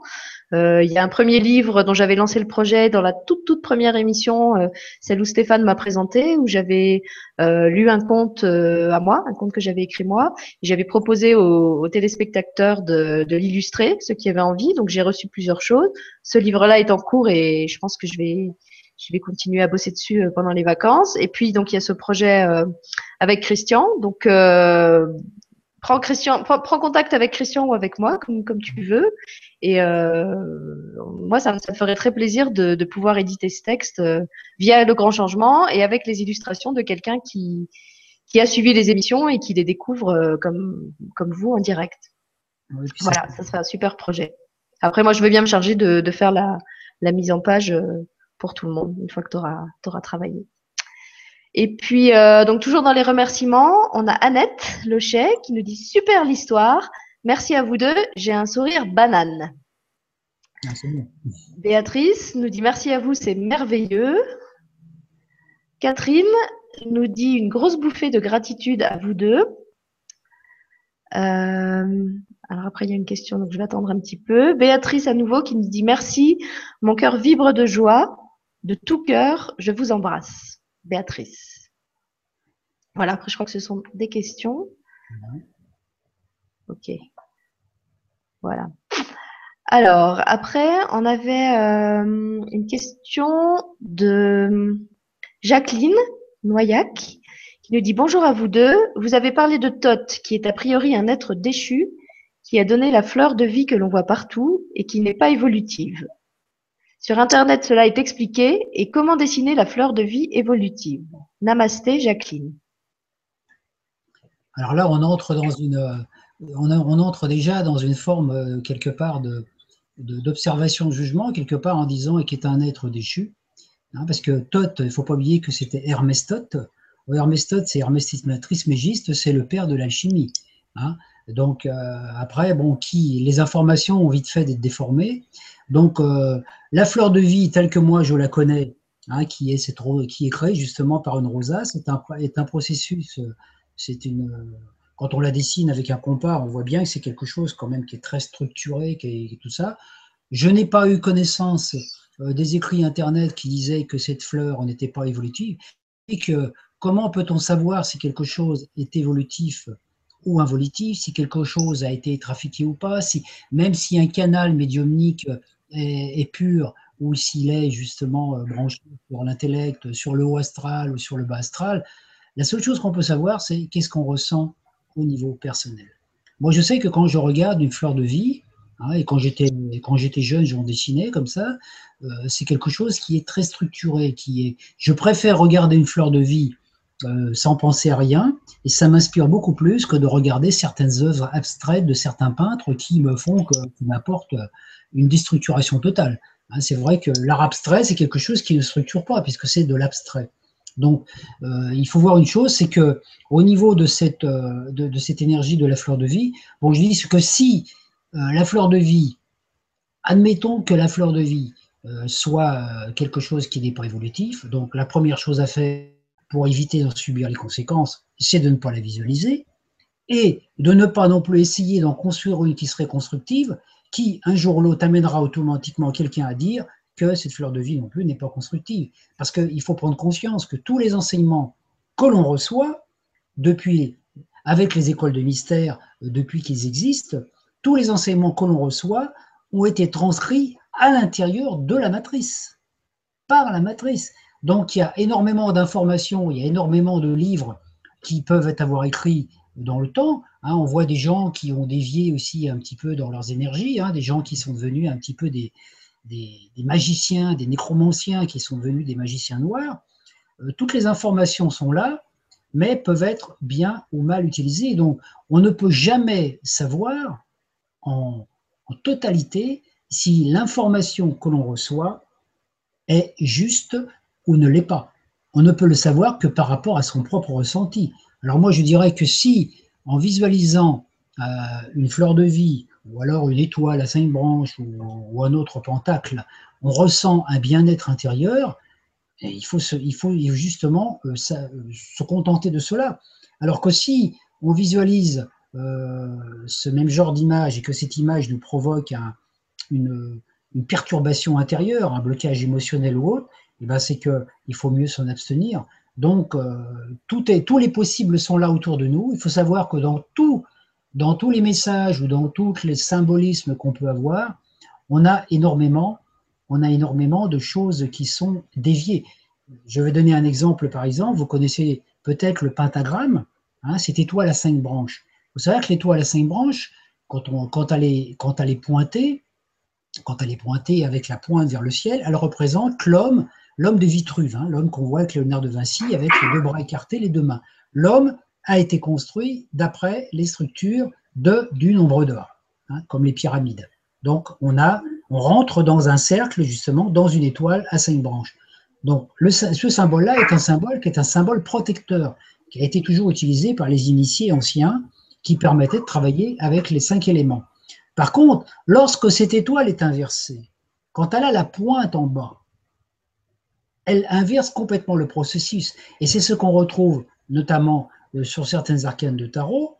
Par exemple, l'étoile, la tête en bas, ce sont les forces lucifériennes, ce sont les forces qui amènent dans la matrice. Or, moi, je me suis aperçu depuis plusieurs années que, normalement, à, l'époque de Noël, on voit beaucoup d'étoiles un peu partout dans les rues qui sont pendues. Ben, regardez, même dans les grands magasins et tout, la plupart des étoiles sont pendues la pointe en bas. Et récemment, il y a fait 2-3 ans en arrière, j'ai été dans un village qui était à côté de chez et il y avait une, il y avait, il y avait une étoile qui était déposée à côté de l'église, devant l'église, sur le, parvis de l'église, enfin sur la façade de l'église, une étoile lumineuse. C'était une étoile à cinq branches, la pointe en bas.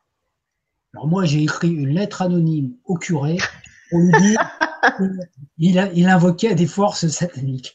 Et pourtant, c'est vrai, parce que on ne peut pas jouer avec les symboles.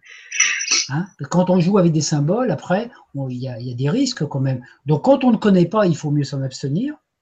Donc, moi, la fleur de vie, je n'ai pas lu, comme je dis, ces textes sur Internet. Je ne sais pas quelle en est la source. il faut savoir quand même une chose, c'est qu'Internet, c'est une banque d'informations, mais que tout ce qui est dit sur Internet n'est pas vrai. Il y a, je dirais, s'il y a 10% des informations qui sont diffusées sur Internet sont vraies, c'est déjà beau. Hein. Après, chacun va, d'une façon sincère ou pas, exprimer ses convictions par l'intermédiaire, comme, comme moi j'exprime aussi mes convictions par l'intermédiaire de, euh, ces, de, ces, vidéoconférences, mais en même temps, euh, la vérité, euh, je ne prétends pas la, détenir. Personne ne l'a. Donc en fait, moi, une chose qui est une vérité pour moi, que je sens, parce que je la vis, si je la transmets, elle devient une croyance. Donc chaque auditeur va recevoir une croyance. Mais si cette croyance, il la pour une vérité et qu'il la met en pratique et qu'il l'expérimente, eh ben, il va pouvoir lui découvrir la vérité par cette croyance. Mais cette vérité qu'il va ressentir, même par rapport à, à l'information que j'ai donnée, va pas être nécessairement la même que la mienne. C'est-à-dire que si on est deux, par exemple, à regarder la fleur de vie, on va avoir un ressenti différent. Il y en a un qui peut la ressentir bien, l'autre qui peut la ressentir mal. Mais ça ne veut pas dire que le symbole est mauvais en lui-même. C'est qu'il y, a une, il y a une répondance dans nos corps, dans notre âme, dans notre conscience, qui nous fait dire, bah non, ce truc, c'est pas pour toi. Donc, euh, si la, moi, je pense que dans un cas comme ça, afin d'éviter de faire des erreurs et de, ne pas s'embarquer dans des trucs, euh, des polémiques, bah, si la fleur de vie si vous êtes persuadé, comment, euh, Jacqueline, si vous êtes persuadé que la fleur de vie, euh, c'est quelque chose de pas très, pas très, très bon, qui, qui serait involutif, à partir de là, je vous conseille de ne pas l'utiliser du tout.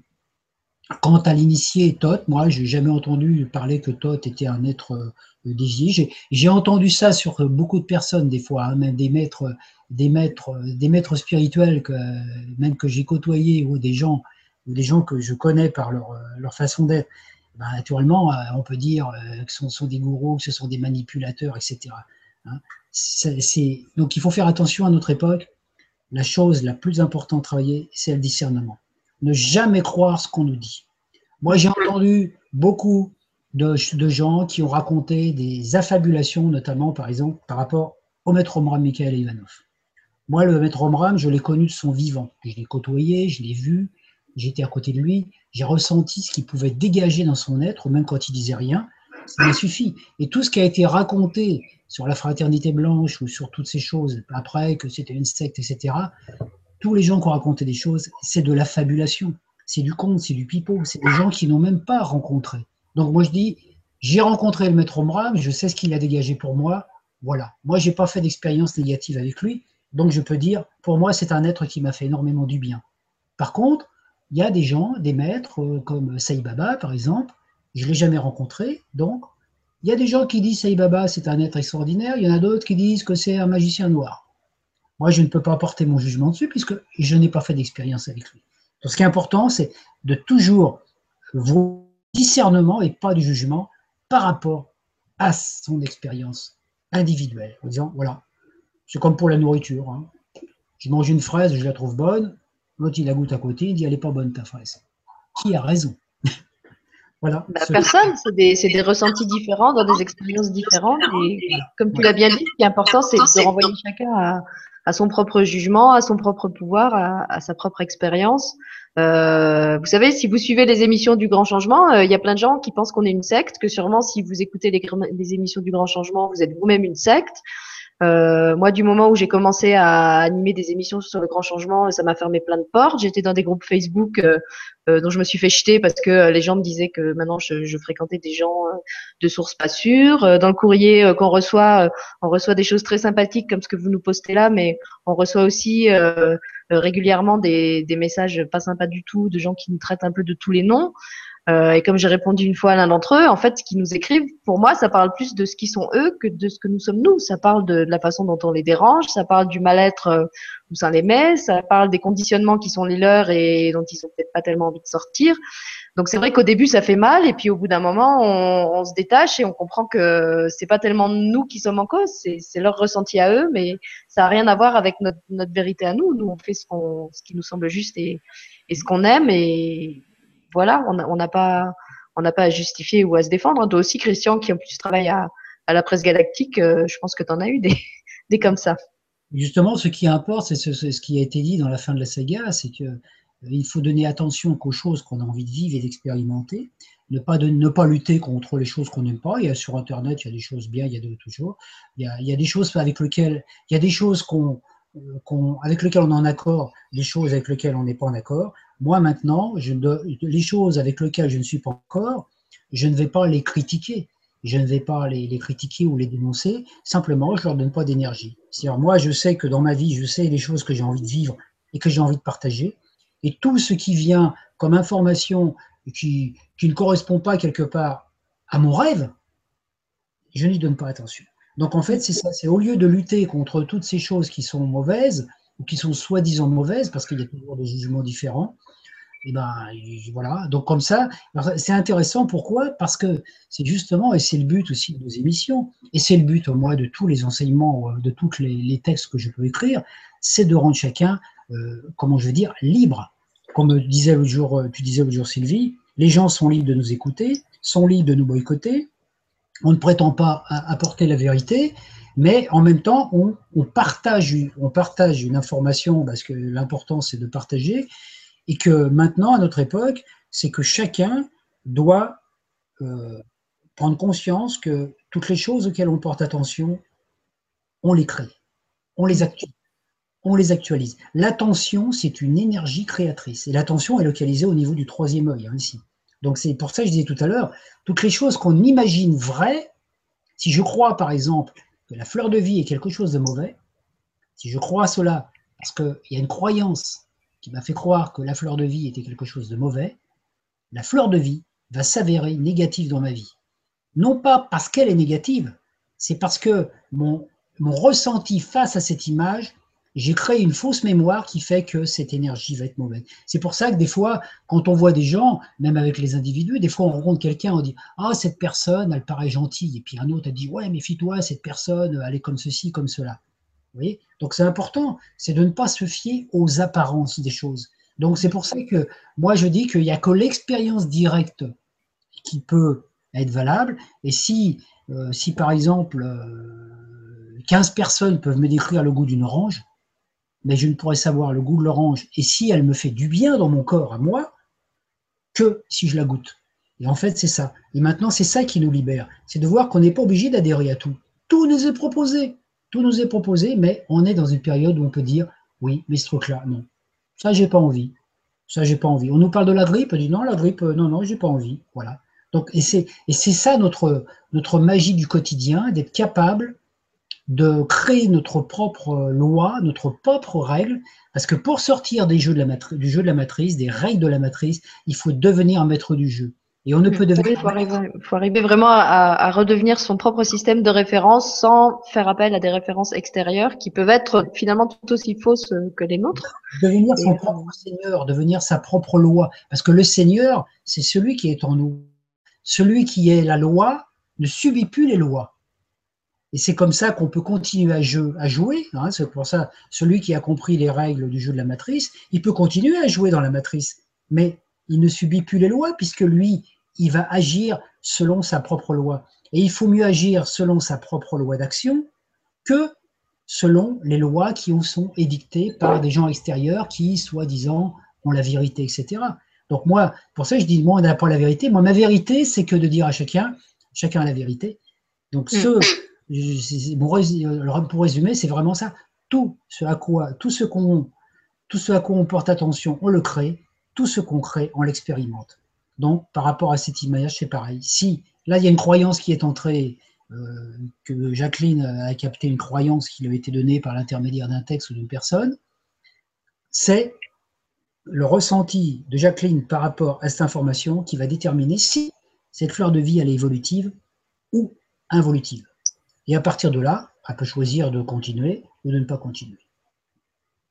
Oui, j'ai un autre exemple qui me vient en tête. Je me souviens que euh, dans une émission qu'on avait faite avec euh, Catherine, qui est là, qui nous écoute, euh, elle avait proposé une méditation au pays des élémentaux. Et parmi les élémentaux qui, enfin, c'est pas un élémental, mais parmi les créatures qu'on avait rencontrées, il y avait un dragon. Et suite à cette émission-là, il y avait un monsieur qui m'avait posté un commentaire assez virulent, euh, me disant mais vous n'avez pas honte, vous faites des émissions pour les enfants et là-dedans vous parlez de, des dragons qui sont d'horribles créatures reptiliennes, euh, mais quand même vous n'avez aucune conscience, il faudrait réfléchir à ce que vous faites, etc. Donc il y avait comme ça une, assez longue tirade et je lui avais répondu bon ben de un euh, c'est mon émission donc je parle de ce qui fait pour moi. Et, moi dans mon expérience les dragons ne sont pas des créatures malfaisantes et reptiliennes donc je vois pas pourquoi je dirais quelque chose qui fait pas sens pour moi.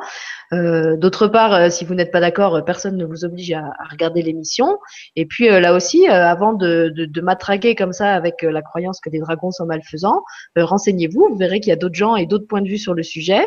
donc je l'avais renvoyé justement vers les, les, travaux, par exemple, de, de Yann qui a fait toute une super émission radio sur le sujet, et d'autres. Et, et, là aussi, avant de, de, de, de s'accrocher à la croyance de, ce qu'on a lu ou vu, euh, peut-être prendre le temps de, se dire est-ce, est que ça résonne pour moi? Euh, Est-ce que ça m'apporte quelque chose aussi d'y, croire quelque chose? Est-ce que ça, ça, me fait du bien ou plutôt du mal? Euh, C'est vrai que moi, je suis un peu comme Christian. En fait, tous les trucs qui, qui me plombent et qui, qui c'est même pas qu'on me dit qu'ils sont négatifs, mais tout ce qui, tout ce que je regarde ou que j'entends et où je me rends compte que ça me fait du mal, bah je, le, je le sors de mon champ parce que j'ai pas envie de, de, lui donner de l'énergie et de l'attention et, d'amplifier encore cette vibration euh, en, en, me faisant du mal. Je suis pas maso quoi. Et puis il faut non plus que, le, que la, la mauvaise imagerie qu'on a des dragons euh, comme, euh, comme étant des démons est quelque part quelque chose qui est né de la de la, de la culture judéo-chrétienne, parce que les mm. Chinois n'ont pas du tout la même vision des dragons que nous. Pour eux, le, dragon, c'est l'énergie de la terre, c'est l'énergie de la grande déesse. Euh, donc on voit bien que chez, chez, les Chinois, le dragon, c'est vraiment une déité. Et c'est vrai que euh, c'est pour ça aussi que j'ai édité récemment sur mon blog un article en trois épisodes, donc la, la suite, je le mettrai tout à l'heure, où je parle justement des dragons. Donc voilà, tu as bien fait de parler de dragon, comme ça, ça me permet de parler mon article. non, enfin tout ça pour dire que voilà, c'est vraiment important de, renvoyer chacun à, son propre jugement, comme tu dis, à, son discernement. Effectivement, on, est dans une époque où on a accès à beaucoup d'infos sur beaucoup de choses et de toutes sortes de sources. Et euh, moi, je suis un peu comme Christian, j'arrive vraiment à la conclusion que la vérité, euh, je crois qu'il n'y a pas grand monde qui puisse la connaître. on a chacun on, aborde chacun la réalité à travers euh, les filtres qui sont les nôtres. Donc tout ce que je peux dire, c'est ça, ça résonne pour moi, ça, ça fait sens pour moi, mais toujours vraiment en le remettant en termes de je. Et je sais qu'il y a même des psychothérapies maintenant hein, qui, nous, qui nous apprennent à, à, ne pas nous réfugier tout le temps derrière des on et des, et des croyances collectives, mais à dire je ressens que ceci, je prends la responsabilité de dire que je, je ressens telle chose face à ci ou à ça, plutôt que de dire ceci est mauvais, cela est mauvais. Non, moi, je ressens en tant qu'individu de la colère ou de la tristesse ou, je sens que mon énergie baisse quand je suis en contact avec cette personne ou cette chose ou cette croyance. Mais peut-être que pour mon voisin, ça sera, ça sera complètement différent. Et je crois que hum, si par le passé et si encore aujourd'hui on, était moins justement dans ces, jugements euh, catégorisants, bah, il y aurait peut-être aussi moins de problèmes de d'amalgame, de racisme et de, raccourcis euh, réducteur qui, qui crée à nouveau des croyances euh, limitantes dans, dans la matrice. Ah oui. Voilà. Alors, on va faire la parenthèse au sujet de la fleur de vie et, des, et du discernement. Et euh, on va prendre la question de Atika, Atika Aloudi, qui nous dit merci à vous deux pour cette magnifique et divine histoire. Comment se débarrasser de nos vieilles habitudes et de nos vieux schémas Voilà, j'ai pas fait exprès. Et puisqu'on parle des, schémas et des habitudes, ça tombe pile poil. Ben, moi, je dirais que c'est très simple quelque part, si on veut, c'est que quand on a envie de se débarrasser d'une vieille paire de chaussures, on la met à la poubelle. Hein. Parce que si on la garde, on le voit bien des fois quand on, tous les ans, on a envie, euh, chaque être humain, euh, tous les ans, au printemps, on fait un peu le ménage dans la garde-robe. Hein. On achète des nouvelles affaires et puis on en jette d'autres. Moi, j'ai pris une habitude, par exemple, quand je m'achète une nouvelle chemise, j'en supprime une de ma garde-robe, enfin de ma garde-robe, de, mon, vestiaire. Voilà, comme ça, j'ai une nouvelle. Alors des fois, c'est vrai qu'il y en a une qui dit, ah, celle-là, ça fait 5 ans que je la mets, etc. Voilà. Donc, et il y a certaines chemises aussi, tout, vêtement que je n'ai pas mis depuis un an, je m'en débarrasse. Pourquoi? Parce que si je me dis, oh, je vais garder ça pour le cas où plus tard elle peut me resservir, ça veut dire qu'il y a une partie de moi qui n'est pas détachée de cette chose. Ben, c'est exactement la même chose pour les habitudes. Quand une habitude euh, vient, parce que se débarrasser des habitudes, euh, voilà, de, comment se débarrasser de nos vieilles habitudes, alors, dans le mot vieilles habitudes, attention, il y a peut-être des vieilles habitudes qui sont bonnes. Donc, on pourrait dire comment se débarrasser plutôt de nos mauvaises habitudes. Alors, les habitudes, ce sont, c'est nos façons de penser. À force de penser à une chose, on finit par créer une façon d'agir, et cette façon d'agir devient une habitude. Donc après, par exemple, on a l'habitude euh, le matin, en se levant, de boire euh, notre café, par exemple. De, voilà, ça c'est des habitudes. C'est des habitudes du quotidien qui nous rassurent quelque part aussi. Donc changer d'habitude, on pourrait dire, tiens, comment je vais faire, par exemple, pour me débarrasser d'une addiction, par exemple, je sais pas, aux pâtisseries ou, ou, à des choses comme ça, que je considère comme étant mal parce que le médecin m'a dit qu'il fallait pas que je mange de pâtisserie, par exemple. On retombe encore dans le même processus qu'avant, le processus des croyances. Hein? Rien n'est bon, rien n'est mal. Le tout, c'est de jamais aller dans l'excès. Donc le tout, c'est le meilleur moyen de se débarrasser d'une mauvaise habitude, c'est au moment précis où c'est donc, il faut se placer dans le soi, à chaque instant, être conscient. Donc, être conscient de ce qu'on fait, de ce qu'on pense, de ce qu'on ressent. Et puis, au moment où cette vieille habitude ressent, quand on voit qu'on est encore en train de tomber dans un vieux schéma, c'est à ce moment-là, simplement en l'observant, qu'on peut la court-circuiter. En se disant, tiens, par exemple, l'habitude de fumer, hein, s'il n'y a pas une addiction trop profonde et qu'une personne a une mauvaise habitude de fumer, au moment où on prend dans la conscience, on dit, tiens, Là, j'ai fumé, là. Fumer en conscient. Je vais fumer. Donc voilà, on est conscient. À partir de là, il peut y avoir une force intérieure qui dit, ben non, tu n'as pas fumé parce que ton corps, lui, il n'aime pas que tu fumes. Donc c'est par la conscience qu'on se, se libère des choses. Hein. C'est-à-dire que toutes les habitudes sont des choses qui viennent de l'inconscient. À chaque fois que notre... Donc il y a tout ce qui est dans notre inconscient qui est véhiculé par notre subconscient. Donc, on est conscient de notre subconscient, euh, de notre inconscient par notre subconscient. Donc, en fait, c'est intéressant, c'est qu'à un moment, on peut se dire, bon, voilà, j'ai cette habitude qui revient, j'ai ce vieux schéma qui revient. Si je suis conscient que c'est quelque chose qui vient de mon inconscient, or, comme mon inconscient, il est lié au collectif, parce qu'il y a l'inconscient collectif, je me dissocie de l'inconscient collectif et j'agis en toute conscience. Et ça rejoint ce que j'ai dit tout à l'heure, d'agir selon sa propre loi. C'est-à-dire quand une chose, y a même au niveau, quand on voit au niveau médical, au niveau alimentaire, tout ce qu'on nous dit qui est bon et tout ce qu'on nous dit qui est pas bon. Moi, il y a pendant des années, j'ai mangé du soja parce qu'on m'a dit que c'était bon. Hein, on m'a dit c'est super le soja, ça remplace la viande parce que je suis végétarien.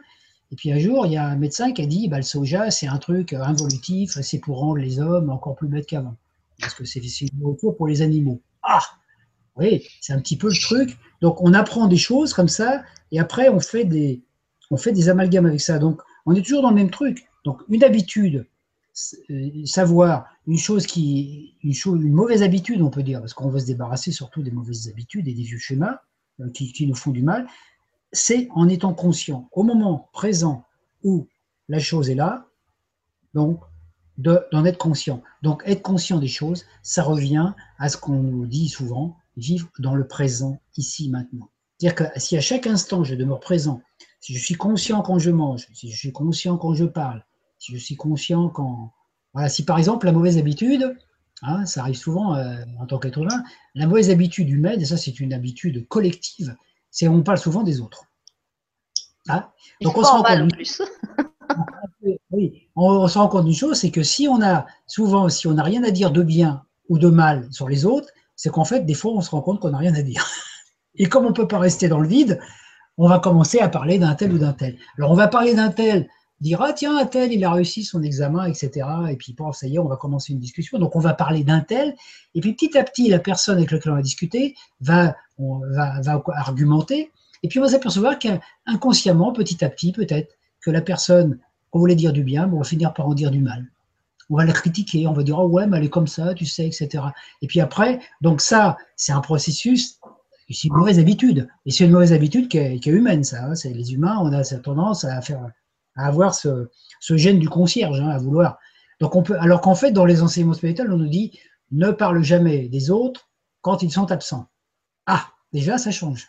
Parce qu'on a le droit de dire du mal de quelqu'un, mais de le dire à lui en face de lui après, il faut assumer les conséquences. Hein. Bon, on a le droit. Voilà. On a le droit de s'exprimer. Mais on n'a pas le droit de parler de quelqu'un qui n'est pas là. Donc, si on parle de quelqu'un qui n'est pas là, qu'on dit du bien, encore, ça peut aller. Mais on s'aperçoit souvent que quand, on vit des expériences euh, difficiles, moi j'ai vécu des séparations affectives, par exemple, à chaque fois que je parle de mon passé, que je parle de mes anciennes compagnes, parce qu'il y en a eu plusieurs. à chaque fois que je parle de ces anciennes compagnes, moi, je n'ai pas, pas d'a priori vis-à-vis d'elles, je ne leur veux pas du mal et tout. Pour moi, c'est un événement de mon passé, c'est un, film d'une vie, c'est comme si une vie antérieure. Mais je raconte l'information pour dire, euh, pour un petit peu expliquer un petit peu ce que j'ai pu vivre. Ce n'est pas pour critiquer la personne. Et je me rends compte souvent que les gens, quand ils écoutent l'information, ils ont une vision de la personne après et qu'ils vont avoir une vision peut-être négative de la personne. Donc, euh, sans le vouloir, en parlant d'une personne, je peux, envoyer du mal, alors que moi, c'était pas mon but. Mon but, c'était de raconter mon histoire. Or, dans mon histoire, il y avait cette personne, et si je parle de cette personne, automatiquement. Donc ça, alors je m'en suis aperçu euh, au fur et à mesure du temps, et c'est vrai que des fois, quand on commence à parler des choses comme ça, et qu'on s'aperçoit que ça commence à dévier au niveau, par exemple, de, la discussion, qu'on commence à, dire des choses qui peuvent être mal interprétées, quand on est conscient, on peut arrêter la conversation. On va passer à un autre sujet. On va, on va circuiter Donc c'est exactement, moi j'ai vécu l'expérience avec une amie une fois, euh, on parlait de trucs, euh, on parlait de la même chose mais avec une vision différente. C'est-à-dire que moi je parlais avec mon langage d'astrologue et elle, elle parlait avec sa vision de sophrologue. C'est complémentaire, mais c'est pas tout à fait pareil. Puis à un moment, chacun argumentait son petit truc, etc. Puis d'un moment, on va dire, euh, la bouffaïse a monté, comme dirait Mado. Hein, voilà. Et puis, on était presque un peu dans un état de colère. Parce que, ouais, chacun défendait ses convictions. Et puis à un moment, j'en ai pris conscience. Il y a une partie de moi qui était là, qui dit, mais attends, on est en train de jouer quoi là? On est en train de jouer, euh, on est en train de faire un bébé de show, quoi. Donc je me suis aperçu, et ça m'a permis d'arrêter et même de rire, quoi. C'est-à-dire que je me suis, j'ai eu un fou rire. Naturellement, ça a déconcerté un peu la personne qui était en face, parce qu'elle se demandait pourquoi j'avais un fou rire alors qu'on était en colère. Et en fait, je lui ai expliqué, et puis bon, après, tout s'est passé, on s'est rendu compte qu'on était parti dans justement un mauvais schéma relationnel qui faisait que chacun, on était comme deux gladiateurs dans une arène.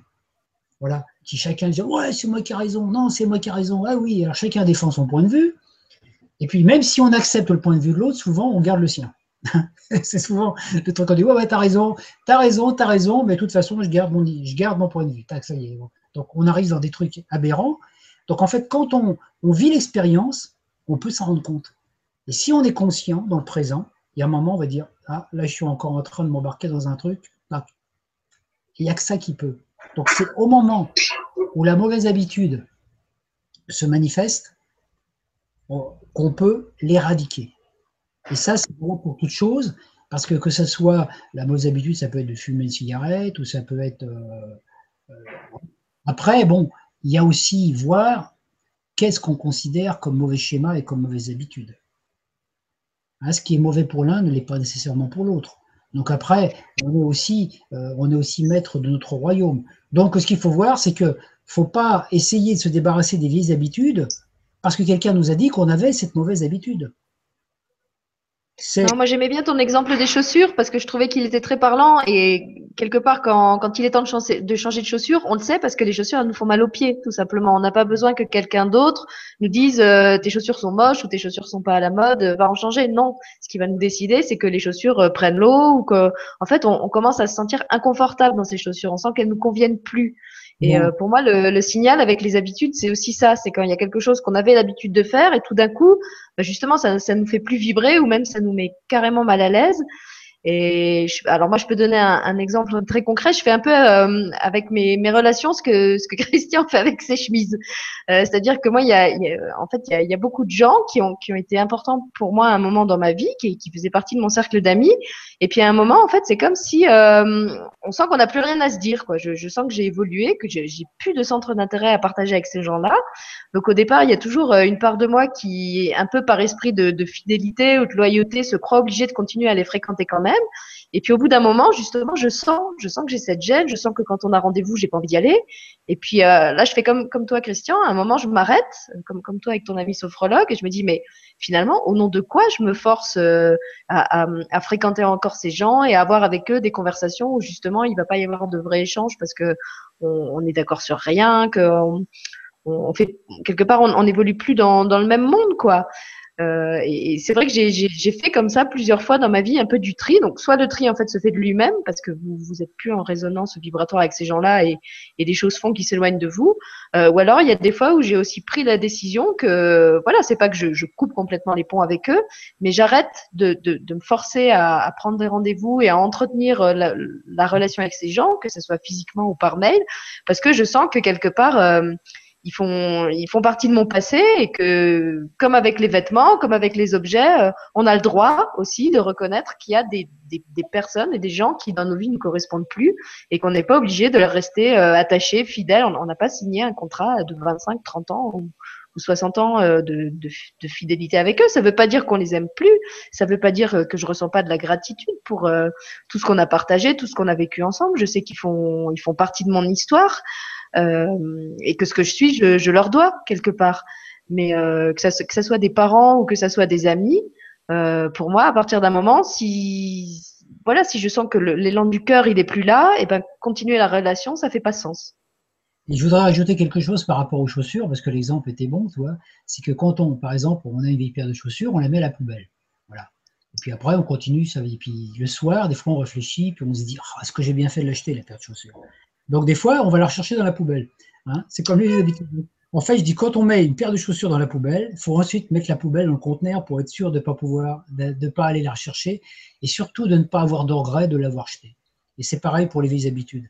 C'est la même chose. C'est que, parce que des fois, c'est vrai que, moi, je le sais que je l'ai vécu avec des livres. Hein. Je me suis libéré de beaucoup de livres que j'ai donnés, parce que les livres, on ne les jette pas, je les donne. J'ai tout un paquet de livres que je vais donner à une médiathèque tout à l'heure, là, un gros paquet de livres et puis de films. Il y en a certains qui disent Ah, je le garde, je le garde pas. L'autre jour, j'avais mis préparé la caisse, puis de temps en temps, je suis tenté d'aller en chercher un pour le remettre dans la bibliothèque. Je dis Oh non, suis...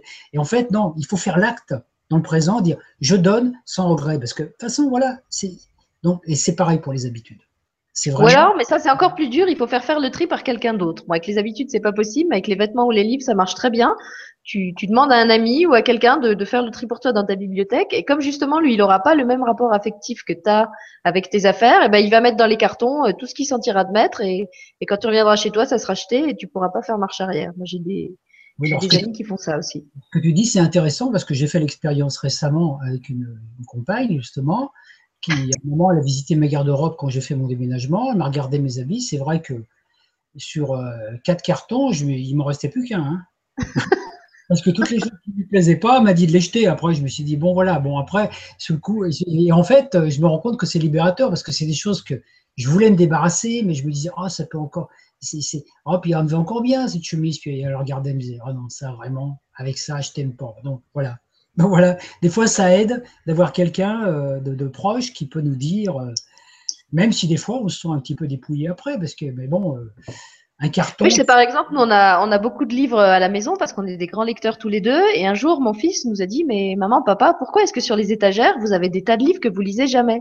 Et c'est vrai, en fait, il y a des tas de romans, par exemple, qu'on a lu une fois où on sait qu'on les, c'est même pas des ouvrages de réflexion, on va jamais les relire. Et ils sont là. En plus, c'est chiant. Ils prennent la poussière. Il faut faire la poussière dessus. Ça prend de la place. Quand on déménage, ça, ça prend aussi plein de place et c'est lourd. Et pourquoi on se garde tous ces livres, quoi? Alors qu'on pourrait très bien les, les béné. Et j'avais trouvé que la, la remarque de mon fils était, était pertinente et d'une grande sagesse. Maintenant, il y a une chose qui se fait bien euh, sur Paris. Là, je sais que dans la ville où je vis, ça se fait aussi, parce que c'est pour ça que je vais aller porter ces films et ces disques. Euh, parce que, en fait, maintenant, c'est un petit peu le don gratuit. Il y a des endroits où on peut poser ses bouquins ou ses films, et puis les gens qui les veulent, ils les prennent. Moi, ça arrivé une fois de trouver un livre sur une poubelle comme ça. Un livre tout neuf. Hein. Et à Paris, j'ai vu que ça se faisait sur les ponts, à des endroits, et les gens, ils arrivent, ils posent leurs bouquins. Il y en a un autre qui passe là, il regarde, il prend le bouquin qui l'intéresse. C'est gratuit, mais en même temps, comme ça, le livre, il continue à vivre. Et un livre, même un livre spirituel peut être donné comme ça, parce que le hasard fait que une personne va le trouver et puis ça peut changer sa vie.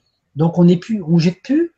On est dans un recyclage gratuit quelque part en disant voilà, ce livre m'a apporté beaucoup, maintenant j'en ai plus besoin, je vais le mettre à la disposition de quelqu'un. Et je pense que cette espèce de d'échange, comment je veux dire, gratuit comme ça maintenant, c'est quelque chose qui se développe un peu. Euh, je vois autour de moi, là en France et tout. Je trouve que c'est quelque chose de génial et qu'on pourra peut-être faire ça aussi après avec les, peut-être avec les affaires et tout ça, hein, comme on donne, euh, voilà, dire voilà, aujourd'hui vous venez à la maison, il y a tout ça, vous prenez ce que vous voulez. Je trouve que c'est bien parce que on a, on a plus ce sentiment de gaspiller, parce que c'est vrai que moi, ça m'a toujours gêné de jeter des livres à la poubelle, parce que euh, les livres que j'ai lus euh, m'ont toujours beaucoup apporté, donc c'est vrai que c'est des fois, c'est, alors des fois on le garde parce qu'on n'ose pas le jeter, parce qu'on sait que ce livre il a quand même de la valeur. Donc le mieux c'est de le donner, ou alors on le donne à Emmaüs, ou, oui, il y a quand même suffisamment de circuits maintenant. Il y a des listes, il y a Emmaüs, il y a des gens qui les achètent sur Surtout pour les livres, il y a. Moi, j'utilise beaucoup aussi euh, Amazon Rachète, euh, qui, qui reprend les, les anciens livres et puis avec ce que tu gagnes, tu, tu peux en racheter des nouveaux. Euh, oui, que ce soit pour les meubles, les vêtements, tout, euh, il, y a, il y a plein de solutions maintenant. Ah bah, tu montreras comment on fait qu'Amazon rachète parce que j'ai pas réussi. D'accord. Alors, je te ferai un coaching. Après le coaching PDF, je te ferai le coaching Amazon rachète. Alors, on prend une autre question? Oui. Alors, on va. Il y avait une question d'Annie qui a parlé tout à l'heure, qui nous disait Rebonjour Sylvie et Christian. Cette histoire que vous venez de raconter ne serait-elle pas le récit d'un voyage au cœur de notre ADN N'est-ce pas aussi un voyage intérieur? Oh Oui, Sylvie, j'aurais moi aussi aimé que ça dure plus longtemps. Merci de le faire. Ah oui, effectivement, c'est ce voyage-là. Bon, c'est un voyage qui est imagé par, des images et par des mots. Le but, c'est justement de retrouver notre mémoire ADN, puisque à l'origine, on avait cette, connexion avec notre ADN 12, et maintenant, ben voilà, il faut nous souvenir de ça. Donc, en, en, en réactivant des mémoires, on réactive des émotions, et en réactivant des émotions, on peut, ça permet donc, d'activer euh, certains processus intérieurs qui vont permettre à des mémoires ADN de se réactiver. Donc, euh, on peut dire c'est la ressouvenance par la résonance. Je me marre parce que je suis en train de découvrir un commentaire. Attends, je vais essayer de le retrouver. C'est Viviane qui réagissait par rapport à ce qu'on disait tout à l'heure et qui nous dit merci Sylvie et Christian. Si je suis là, c'est que j'adore votre secte. Et surtout, continuer, c'est merveilleux d'apprendre tout cela. Dommage qu'on ne nous l'ait pas enseigné à l'école. Viviane. Eh bien, merci Viviane d'aimer notre secte. J'ai vu qu'il y avait un commentaire aussi sur, euh, sur une photo oui, alors je voulais te la poser. En fait, c'est une question de Françoise qui dit Peut-on savoir ce qu'est la photo derrière l'épaule gauche de Sylvain? Alors en fait, ça n'est pas Sylvain, Françoise, c'est Christian. Mais c'est vrai que nous sommes tellement tous un que euh, moi, ça m'arrive qu'on m'appelle Stéphane hein, régulièrement. Donc toi, aujourd'hui, tu es Sylvain, Christian. Et si tu peux nous éclairer sur la, la photo qui est derrière ton épaule gauche. C'est quoi l'épaule gauche pour, euh, bah, l'épaule gauche, euh, tu sais où est ton épaule gauche quand même. Mon épaule gauche à moi. Ah bah je sais pas si c'est ton épaule gauche à toi ou ton. Bah écoute, t'as qu'à dire pour les deux photos. Hein. Ça dépend bah si c'est ton épaule gauche à toi ou son, ton épaule gauche euh, pour elle. C'est des photos un petit peu galactiques que j'ai que j'ai extrait de livres euh, qui s'appellent un livre, des livres, des, des BD que j'ai adorés, qui sont des BD qui s'appellent Voyage intemporel de Sergio, de Sergio Macedo. C'est des voilà, donc Sergio, quand on tape sur internet Sergio Macedo, on trouve euh, on trouve ça. Et bon, il y avait des livres, il a fait des BD, euh, il y a des magnifiques images comme ça. Et moi, je, voilà, ces images me parlent beaucoup, donc je, les ai photocopiées et j'en ai, je les ai extraits pour en faire des, des posters pour euh, décorer ma pièce. Voilà. Bah, tu nous donneras la, référence peut-être, et puis je la mettrai dans l'article avec le, lien vers le, PDF de la dame là dont on parlait au début. D'accord, ouais. Hein, tu me donneras la référence pour les BD. Alors, je, je marre parce que maintenant il y a Catherine qui dit que tu es un tombeur. Je pense qu'elle fait référence à tes, tes nombreuses conquêtes dont tu viens de nous parler. Oui, mais comme on dit, tomber amoureux, c'est quand de le dire. Ça m'est arrivé plusieurs fois, mais bon, euh, ça fait mal aux genoux des fois quand même. Il faut mettre des pansements. Le tombeur, quelqu'un un tombeur, d'abord le mot il est marrant, tomber amoureux, tomber. Ah, C'est une expression typiquement française. Hein. Moi, je connais pas d'autres langues d'ailleurs où on, on dise tomber amoureux. parce que c'est vrai, euh, tomber. C'est comme euh, tomber enceinte d'ailleurs. J'ai jamais compris pourquoi on disait tomber enceinte, comme si c'était une espèce de déchéance, tu vois. Ah ouais. Alors qu'en fait, ouais, alors qu'en fait, c'est être en état amoureux ou c'est être en état de, On tombe dans le sens où quand on est amoureux, quand on tombe amoureux, en fait, on perd la raison. c'est peut-être ça. c'est une chute. C'est une chute, on perd la raison, on n'arrive plus à mentaliser. C'est bien. Alors, euh, il y avait une question d'Abondance Liberty aussi qui nous dit comment maîtriser les cauchemars comme par exemple de rêver que l'on perd toutes ses dents, puisque tu nous parlais de tes dents tout à l'heure, euh, Christian, avant l'émission. J'en ai encore froid dans le dos. Merci pour votre réponse importante. Ah, c'est marrant. Comment maîtriser les cauchemars? La question est assez marrante parce que je, rêve que je perds mes dents et j'ai froid dans le dos. Moi, si je perdais mes dents, j'aurais froid dans la bouche. Mais bon, c'est pour. Ah, mais c'est lié en fait les dents et le squelette. Donc, important, euh, il faut savoir une chose, c'est que lorsqu'on s'endort le soir, c'est la, la, pensée la plus résurgente dans notre, dans notre conscience, dans notre psychisme, qui va nous amener à entrer dans un rêve, dans une zone de rêve, dans la, dans la, zone onirique. Actuellement, si au moment de s'endormir, on vient juste de regarder un film euh, pas très sympa, etc., avec des monstres, etc., euh, c'est sûr que cette image-là alors, va être enregistrée et qu'au moment où on va quitter notre corps, on va partir dans l'astral et on va aller dans un monde qui est en relation avec ce que cette image à déclencher en nous, puisque chaque image touche nos émotions, et nos émotions touchent nos mémoires. Donc, comme on a en nous un tas de pataquès, de vieilles mémoires, de vieux trucs qu'on a vécu tout au long de nos incarnations, des trucs sympas puis des trucs moins sympas, il arrive des fois qu'on qu'on aille dans la zone de cauchemar. Alors, quand on entre dans le monde du rêve, on entre dans un rêve. Et puis dans ce rêve, il y a plein d'objets. Il y a des situations, il y a des personnages, etc. Et la plupart du temps, il y a un de ces personnages ou un de ces objets qui va nous attirer. Et on va s'approcher de cet objet, et cet objet va être une porte qui va nous amener dans un autre rêve. Et dans cet autre rêve, il va y encore y avoir un objet qui nous amène dans un autre rêve. C'est ainsi que dans la nuit, on va de rêve en rêve. On peut dire qu'on vit, on traverse plusieurs rêves. Ah, par exemple, je, rentre dans un rêve euh, où je vois euh, une pyramide. Je suis attiré par la pyramide. Je vais rentrer dans la pyramide. Je vais me retrouver en Égypte. Hein. Et en Égypte, je vais, hop, je me trouver au bord de l'eau, je vais voir un crocodile. Que je vais, me, concentrer sur le crocodile et je vais me retrouver en Afrique. Voilà. Et puis une fois que je suis en Afrique, et ben voilà, d'un seul coup, à côté du crocodile, eh ben, je vais voir un lion. Je vais me concentrer sur le lion. Et en concentrant sur le lion, je vais me retrouver aussi que Medrano à Paris. Ça, c'est comme ça que ça se passe la nuit. On va de rêve en rêve. Et quand le matin, notre réveil sonne, ou quand on est réveillé par quelque chose, naturellement, notre conscience, elle, revit tous les rêves en même temps. C'est-à-dire, elle repasse à une vitesse grand V à travers toutes les portes qu'on est passées. Et quand ça arrive dans la mémoire, dans la conscience du mental, ça fait un fatras pas possible. C'est pour ça que le matin, souvent, on a des rêves complètement confus. On dit, mais c'est pas possible, j'ai rêvé un truc, c'est impressionnant tout ce truc. C'est des mélanges. Parce qu'il peut y avoir des mélanges de mémoires antérieures, qui sont les nôtres, mais qui sont aussi des mémoires des autres. Dans l'astral, c'est le, le bazar un peu, c'est un peu le, le souk. Donc c'est important de voir que le meilleur moyen de maîtriser les cauchemars, c'est de rester conscient au moment de s'endormir. Donc on peut méditer, par exemple, cinq minutes, se connecter à son guide, à son double, ou à son, double éthérique, et puis lui dire, bon, voilà, cette nuit, j'ai envie d'aller dans tel endroit. J'ai envie d'aller. Alors après, une fois qu'on a pensé ça, et puis qu'on lui a demandé d'aller, par exemple, je sais pas, sur Sirius, ou dans un endroit qu'on a envie d'aller, hein, ou au paradis, il faut garder cette image en mémoire jusqu'au moment où on sombre dans le sommeil. Alors ça, c'est un truc qui n'est pas facile, parce qu'on le fait, on, pense, on pense, voilà, on pense paradis, paradis, tiens, j'ai envie d'aller au paradis, etc., etc. Et puis d'un seul coup, au moment de s'endormir, pif, il y a une dernière pensée qui passe. Par exemple, demain matin, on a un truc à faire qu'on n'a pas envie de faire. Et puis, paf, cette pensée vient là, et c'est elle qui va nous embarquer dans son rêve. Et c'est comme ça que des, mauvaises pensées peuvent nous emmener dans des cauchemars, parce que le sommeil, le sommeil, c'est comme une petite mort. Ça nous, pourquoi est-ce qu'on meurt, est-ce meurt entre deux incarnations? Parce que quand notre âme est saturée d'informations, elle est saturée d'émotions, saturée de pensées, et que notre enfant intérieur ne peut plus s'exprimer, l'âme a dit bon, il y aura le bol, euh, ça sature, donc c'est là qu'on meurt pour que notre âme puisse se reposer enfin. Pendant un petit moment, l'âme, elle peut se reposer, faire le ménage, faire le tri de toutes ces informations. Il faut savoir déjà qu'au niveau des pensées, on a 40 000 pensées par jour qui passent à travers nous.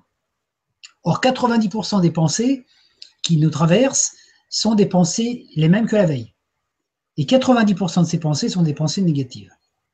Donc après, il ne faut pas s'étonner de faire des cauchemars. Donc c'est pour ça que c'est important. Donc toutes les choses qu'on n'arrive pas à vivre dans le quotidien, des choses qu'on n'arrive pas à vivre, des frustrations, s'engorgent dans notre corps émotionnel et on revit ça dans nos rêves. C'est pour ça que dans les rêves, on vit des fantasmes, mais en fait, si on a des peurs aussi qui sont générées par des événements de la vie ou par des souvenirs du passé, eh ben, on va réactiver. C'est comme si on rentrait dans un vieux film. Donc l'important, c'est d'aller dans cette donc, quand on se connecte au guide et qu'on lui demande ce, travail, après, généralement, les rêves sont beaucoup plus faciles. Ou alors après, on peut pratiquer certaines méthodes de rêve éveillé, mais ça, c'est pas donné à tout le monde. C'est ce qu'expliquait aussi Carlos Castaneda. Hein.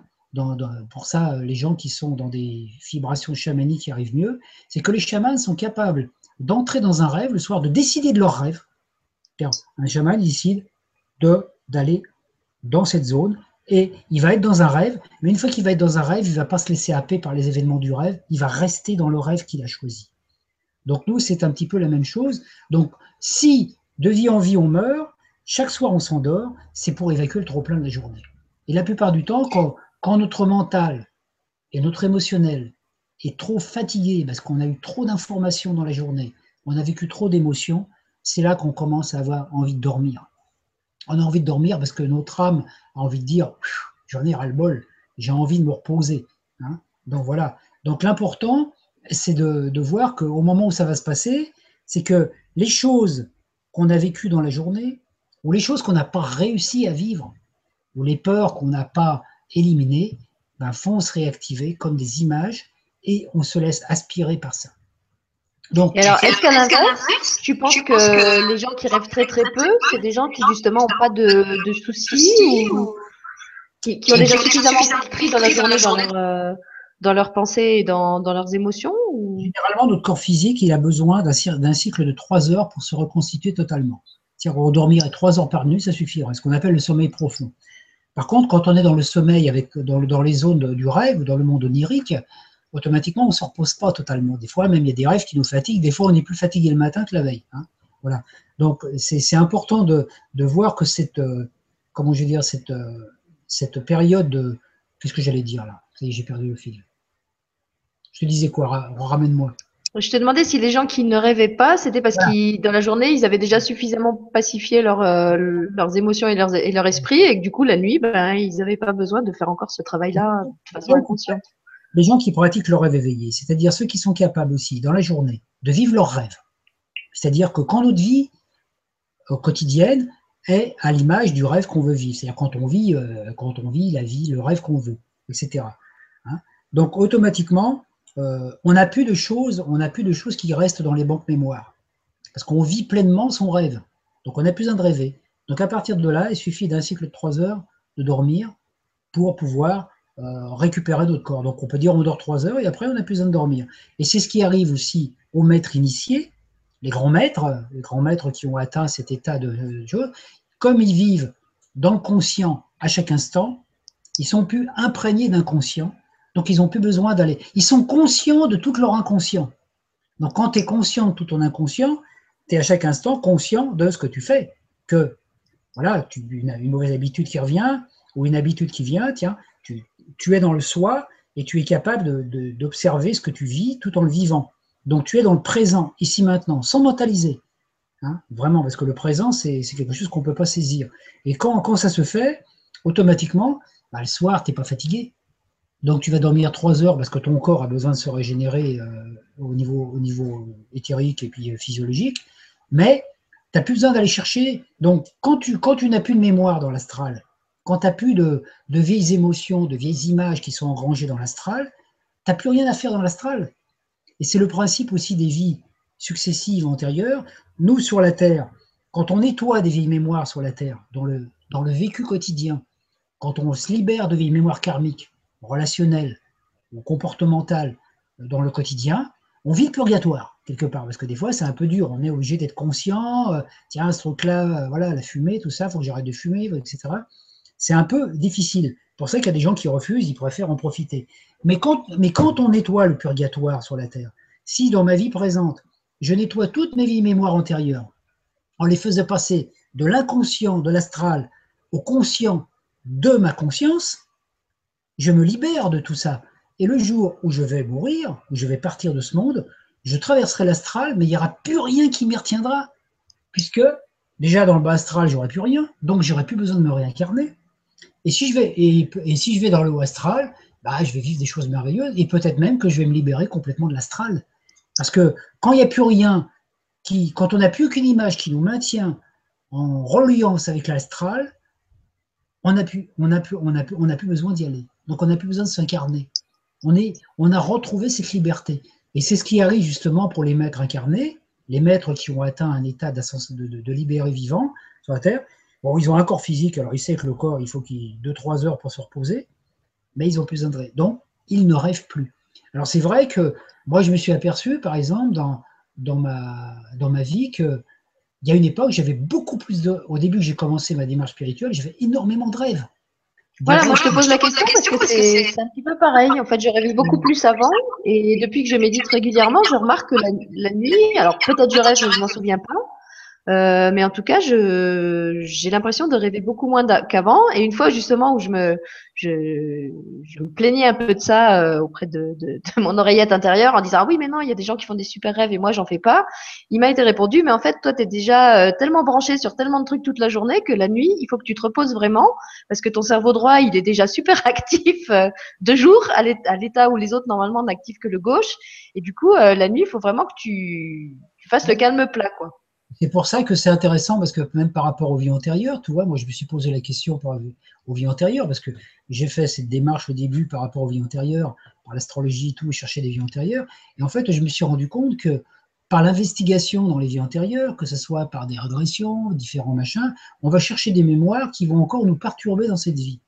Et on n'en a pas toujours besoin. Donc en fait, au bout d'un moment, quand on a fait ce travail de rétrospection, mais qu'on fait libérer des charges émotionnelles, parce qu'on ne peut pas se libérer des souvenirs, on se, se libérer des charges émotionnelles, et ben on arrive à un moment où on a besoin de rêver. Et l'idéal, c'est le rêve éveillé. Hein. le rêve éveillé, c'est, on voit ça aussi beaucoup dans l'histoire de Merlin. Tu vois, par exemple, Merlin qui est, qui est dans une ville, euh, il est assis dans une ville, là, et puis d'un seul coup, euh, il y a un personnage en face de lui euh, qui est en train de s'angoisser, il est en train de s'angoisser parce que euh, qu'il a, il a, le toit de sa maison qui est cassé. Alors le gars, il se prend la tête, il, s'énerve et tout, et puis euh, voilà, et puis parce qu'il veut réparer son toit, parce qu'il pense qu'on a annoncé qu'il allait pleuvoir. Le gars, il est perturbé.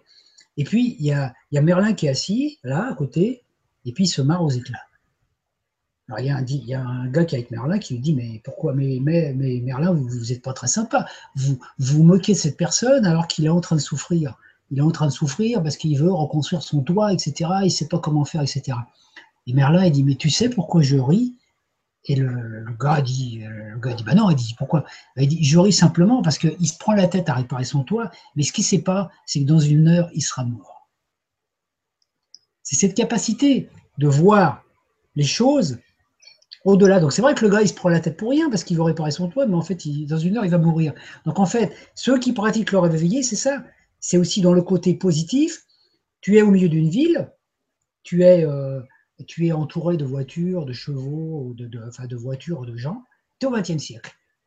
Mais il peut y avoir un décrochement au niveau de la conscience, et ça, ça se passe l'imaginaire, où au moment où l'information va venir, tu ne vas plus être dans le temps du XXe siècle. Donc tu, vas, tu peux te trouver dans un autre espace-temps.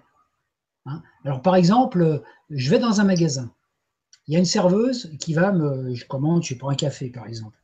La serveuse, elle vient vers moi. Serveuse, 20e siècle, etc. Moi, je suis au 20e siècle. Ben, je peux avoir une, une imagerie qui vient de moi, où la serveuse, je vois une fée. Au lieu de voir une serveuse. Je vois une fée, c'est-à-dire que je l'habille avec des habits de fée, puis je vois une fée qui m'apporte l'élixir d'immortalité. Ben, en fait, tu es le scénariste de Harry Potter, euh, Christian, parce qu'il y, y, a une ah. scène comme ça où il est dans un espèce de McDo euh, et puis où il vit des choses. Ce qui est intéressant, c'est que aperçu, en projetant cette image positive sur la personne, et puis en étant aimable avec elle, et eh ben son comportement il change. Et elle va être pour moi une fée. C'est-à-dire qu'elle va, être elle va être sympa avec moi, alors que ça se trouve, elle va être désagréable avec l'autre à côté qui, lui, la considère comme une boniche. Et ça rejoint ce que j'ai dit tout à l'heure, les choses deviennent ce qu'on croit qu'elles sont. Donc je crois qu'une personne, même par exemple, je rencontrerai une personne humaine, un humain, que, que tout le monde dit Oh, c'est un vilain dragon, celui-là, il se comporte comme un dragon. Si on va revenir sur les dragons. Ah non, hein, tu vas pas encore euh, crier sur les dragons. Hein. Qui est toujours en train de fulminer. Moi, j'ai fait une expérience. D'ailleurs, je vais en parler parce que c'est important. Elle n'est pas très longue. Je travaillais dans un restaurant au Québec où il y avait un cuisinier qui était impossible. Parce qu'on ne pouvait jamais s'approcher de sa table. Il supportait pas. Et comme il était à côté de l'évier, tout le monde venait vers lui pour poser ses gamelles dessus. Donc lui, quand il voyait des gamelles sur sa table qui n'étaient pas à lui, les gamelles volaient. Et même les couteaux. Hein. Moi, j'ai vu des couteaux voler un peu partout. Le gars, il était à tempérament un dragon, un méchant requet, un dragon, voilà. Et puis moi, j'ai vu ça. Et puis naturellement, tous les, tous les cuisiniers étaient un petit peu en conflit avec lui. Ouais, voilà, on avait des images un petit peu de lui, etc. Et moi, j'ai fait un travail, je lui ai envoyé une pensée, une pensée positive, une pensée d'amour, une pensée de douceur, voilà, telle que j'avais appris. Quand j'ai été euh, à côté de lui pour poser le, pour poser mes gamelles, je lui ai demandé déjà est-ce que je peux poser mes gamelles là? Bon, alors il a trouvé bizarre déjà que je lui demande l'autorisation. Ben, il était content. Il m'a dit bah oui, pourquoi pas? Et puis en fait, ben, j'ai posé mes gamelles là, il me l'a projeté, et je me suis aperçu qu'avec le temps, et ben en fait, j'étais le seul qui était toléré à pouvoir mettre mes gamelles sur sa table. Même après, j'avais plus besoin de le demander.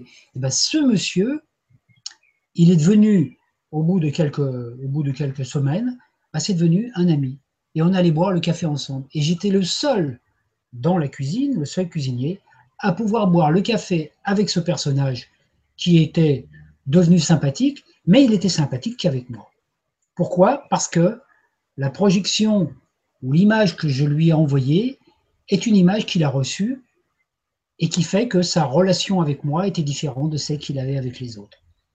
Donc on rejoint ici encore tout le principe de la magie. Donc c'est exactement euh, la même chose pour les cauchemars. Alors du coup, Sylvie a disparu de mon écran, elle a dû me laisser tout seul, donc je vais voir par rapport aux questions. Sylvie Extian, bonjour. Et un million de fois merci, car ces 15 dernières minutes viennent de changer ma vie ne pas donner d'énergie aux choses inutiles, donc je vais faire le tri. Merci, gratitude, namasté. Donc, Alexandra Hoffman. Merci, Alexandra, pour ce, euh, pour ce message. Alors, c'est magnifique parce que euh, Sylvie est réapparue. Mais oui, tu sais bien qu'à chaque fois, je dois aller ouvrir à mon fils quand il arrive de l'école parce qu'il a, il y a un, un interphone et il n'a pas la clé. Donc, il y a un moment où, quand il rentre, il faut que je te laisse pour aller lui ouvrir la porte. Sinon, il ne peut pas entrer. Euh, merci. Donc j'ai perdu, ouais, perdu le fil, je ne sais plus ce que tu étais en train de. merci mes amours, on vous aime. Oh, c'est bien ça. Je suis du, QC, c'est quoi Du Québec, du Québec à mon avis. Je pars en France en fin août, presque en mois. Je pense que c'est en partie grâce à LGC que tous mes vœux se réalisent, car vous m'aidez à évoluer et à devenir le meilleur de moi-même. Karine Cloutier. Ben, nous sommes très heureux de pouvoir t'aider à réaliser tes rêves, Karine, et puis bienvenue en France, et peut-être l'opportunité fera qu'on se rencontrera. Ok, oui, en fait, tu étais en train de parler des gens qui finissent par devenir euh, ce qu'on dit sur eux. C'était de ça que tu parlais? Oui, ouais, j'ai fini, j'ai fini l'histoire. J'ai raconté mon histoire avec mon cuisinier. Tu, le, tu réécouteras l'émission, tu pourras. Voilà, j'ai, oui, j'ai entendu le, le, cuisinier avec les casseroles qui volaient et puis j'ai pas su comment ça finissait. euh, bah, moi, je voulais juste euh, réagir par rapport à ça parce que c'est vrai que je l'ai beaucoup vu dans, dans l'école où je racontais que j'avais bossé euh, euh, avant de, de quitter l'éducation nationale. Euh, je bossais dans l'éducation spécialisée, donc dans une école où arrivaient tous les enfants euh, un petit peu cabossés qu'on n'avait pas voulu euh, dans le système euh, classique parce qu'ils étaient trop ceci, trop cela, pas assez scolaires, trop turbulents, nanana. Et effectivement, ces enfants étaient persuadés de leur nullité puisqu'en fait, depuis le début de leur scolarité, pratiquement, on leur répétait qu'ils étaient problématiques, qu'ils n'étaient pas adaptés, qu'ils étaient dyslexiques, qu'ils étaient ci, qu'ils étaient ça. Euh, et quelquefois, euh, on se rendait compte qu'il suffisait tout simplement de, de, leur, euh, de leur refaire confiance, de, de poser sur eux un autre regard en leur disant euh, Bon, bah, ok, on t'a dit ça jusqu'à maintenant, mais moi, je crois pas que tu es comme ça. Moi, je crois que tu peux être autrement. Tu as toujours dit que tu étais violent, tu as toujours dit que tu étais nul. Mais moi, je crois que tu es capable de quelque chose. Je crois que tu es capable de, de, donner du bon. Je crois que tu as, envie de faire des choses. alors, évidemment, ça marchait pas avec tout le monde. Il y en avait qui restaient dans l'ornière, mais on en a vraiment vu qui ont, qui ont changé euh, de ce simple fait-là, du, du, simple fait qu'il y avait, pour la première fois, il y avait quelqu'un qui croyait en eux, il y avait quelqu'un qui les, qui les encourageait et qui les portait et, et qui leur disait euh, vas-y, je, je crois, je, je, je, sens et je crois que tu peux le faire. Et ça, je pense que c'est vraiment un, un, un, levier puissant. J'avais raconté aussi euh, dans, dans la toute première la toute première émission euh, euh, comment j'y moi-même j'y croyais pas quand Stéphane m'avait contacté euh, pour me pour me dire euh, que j'allais devenir animatrice à la TV. Euh, et en fait, ce qui m'a apporté, c'était vraiment la, la, confiance de Stéphane et le fait que du début, il m'a dit, mais si, tu, tu, vas devenir animatrice, tu sais le faire, tu peux le faire, et en plus, tu vas le faire bien, et, et j'ai tellement confiance en toi que, que je te laisse le faire euh, en toute liberté, sans, sans te poser euh, aucun cadre. Et, et, je crois que quand on, quand on dit ça à quelqu'un, c'est vraiment, euh, c'est lui donner des ailes quelque part, c'est reconnaître sa valeur.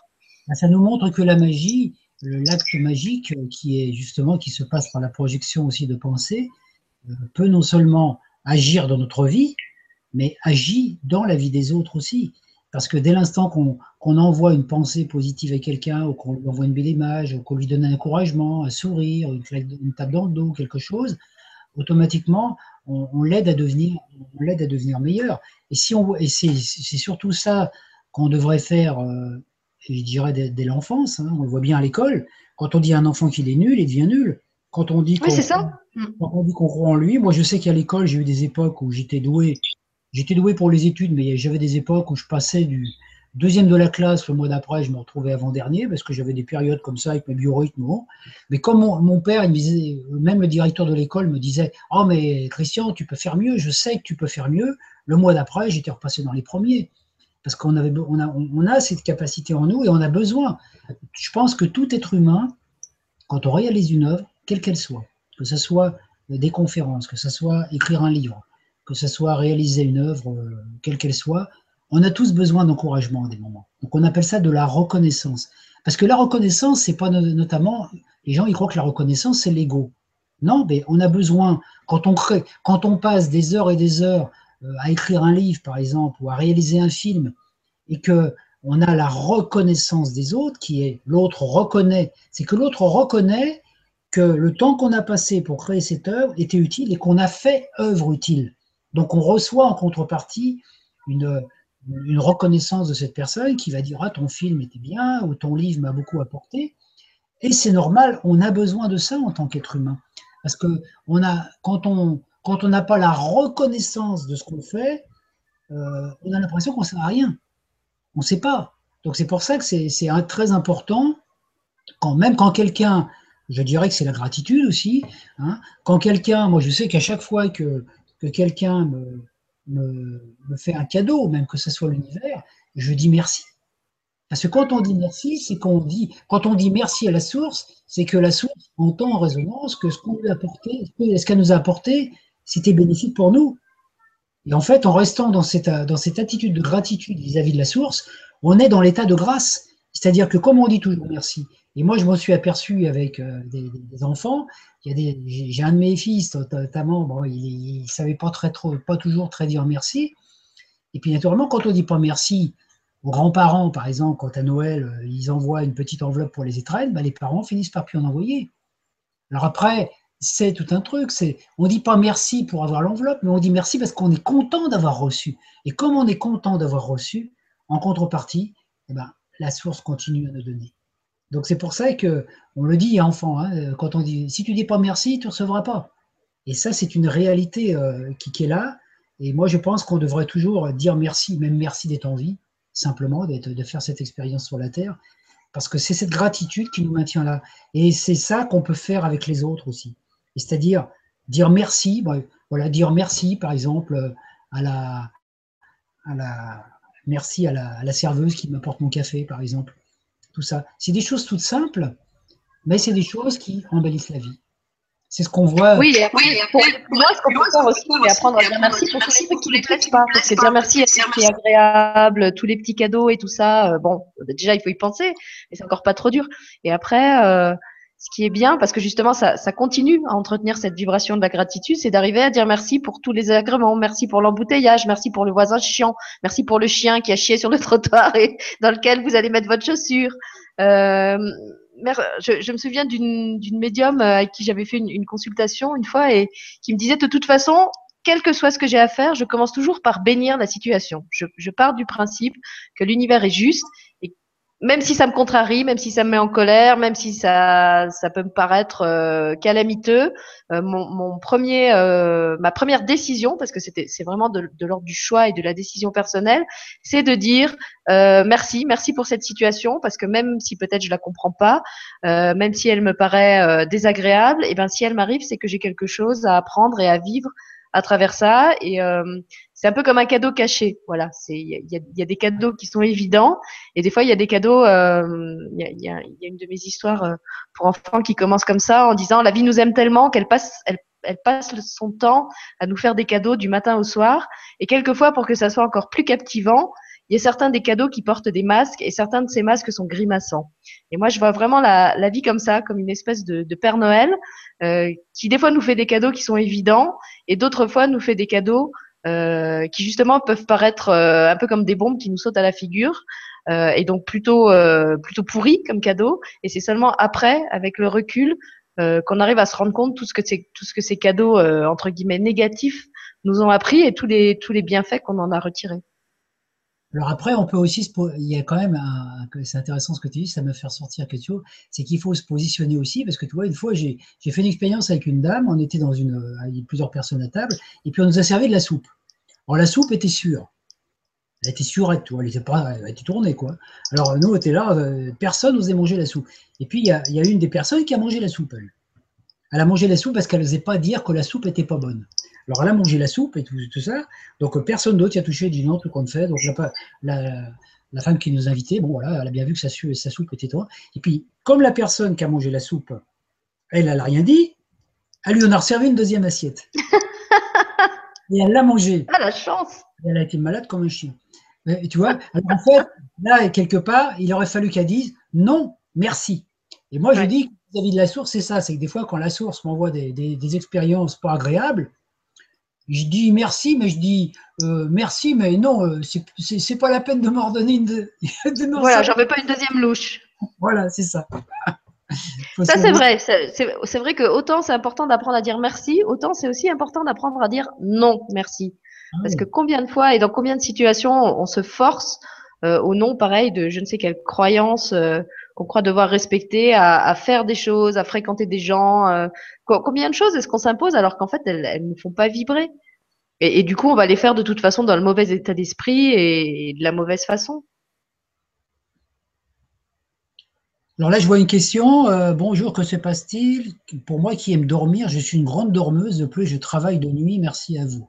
Ah, avec Marine Ellie Boy. Alors, moi, je répondrai rapidement en disant bah, si tu aimes dormir, dorme. Parce que le problème, ouais, parce que le tout, c'est que bon, dormir la journée, c'est plus difficile parce qu'on récupère moins. Mais dormir, parce que pendant le sommeil, pendant qu'on dort, notre corps fait quand même une réactualisation de tout ce qu'on a vécu dans la journée. Donc, il y a des périodes, surtout les périodes de transition comme actuellement, où on peut avoir envie de dormir à des moments. Alors, c'est sûr, quand on travaille, c'est beaucoup plus difficile. Quand on est, comme moi, à la retraite, c'est plus facile. Parce qu'on peut dormir quand on veut. Moi, ça m'arrive de faire des siestes l'après-midi. Hein. Des fois, je fais la sieste à 7 heures du soir. À n'importe quelle heure, une demi-heure ou un truc, parce que je sens que mon corps a besoin, que j'ai besoin de, faire le ménage. Quoi, voilà. Donc, après, c'est, ça serait l'idéal. Mais dormir, c'est pas quelque chose de mal en soi. Parce des, on a, des fois, notre corps, il, a tellement, il subit tellement d'influence qu'il a besoin de se reposer. Se reposer.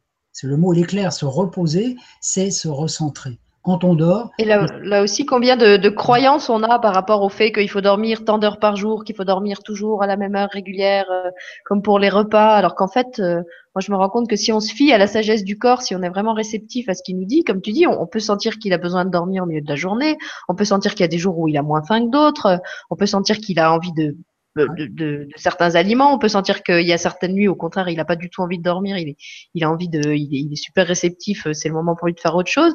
Mais au nom de, de croyances et de principes éducatifs qu'on nous a bourrés dans le crâne, on croit que non, parce que c'est l'heure du coucher. Maintenant, il faut aller se coucher. Euh, euh, et parce que euh, c'est l'heure du repas, maintenant il faut manger même si on n'a pas faim, parce que sinon on va avoir faim plus tard quand on pourra pas manger, etc.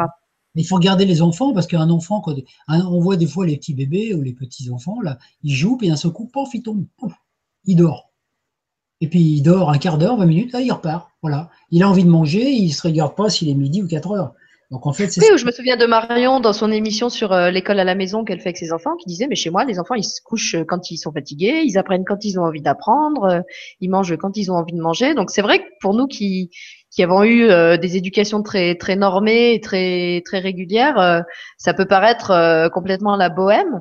mais de plus en plus, moi, je me dis que c'est c'est comme ça que ça devrait être. On devrait s'écouter. À la limite, dans une famille, on devrait même pas être obligé de manger tous à la même heure. S'il y en a un qui a faim à un moment et l'autre qui a pas faim à la même heure, eh ben, on devrait pas s'obliger à manger la même chose tous ensemble. On, devrait s'écouter. C'est pour ça qu'il faut supprimer les réveils. C'est pour ça que j'ai édité un, un, texte sur mon, sur mon blog là, et sur mon Facebook en disant un texte sur le réveil. Lisez-le, vous allez voir. Comme quoi, j'avais le karma du réveil. ok, eh bien, écoute, euh, je vois qu'il n'y a plus beaucoup de questions. Je voulais juste répondre euh, à l'archange Gabriel, parce que quand même, on a encore la chance d'avoir l'archange Gabriel euh, qui nous suit aujourd'hui.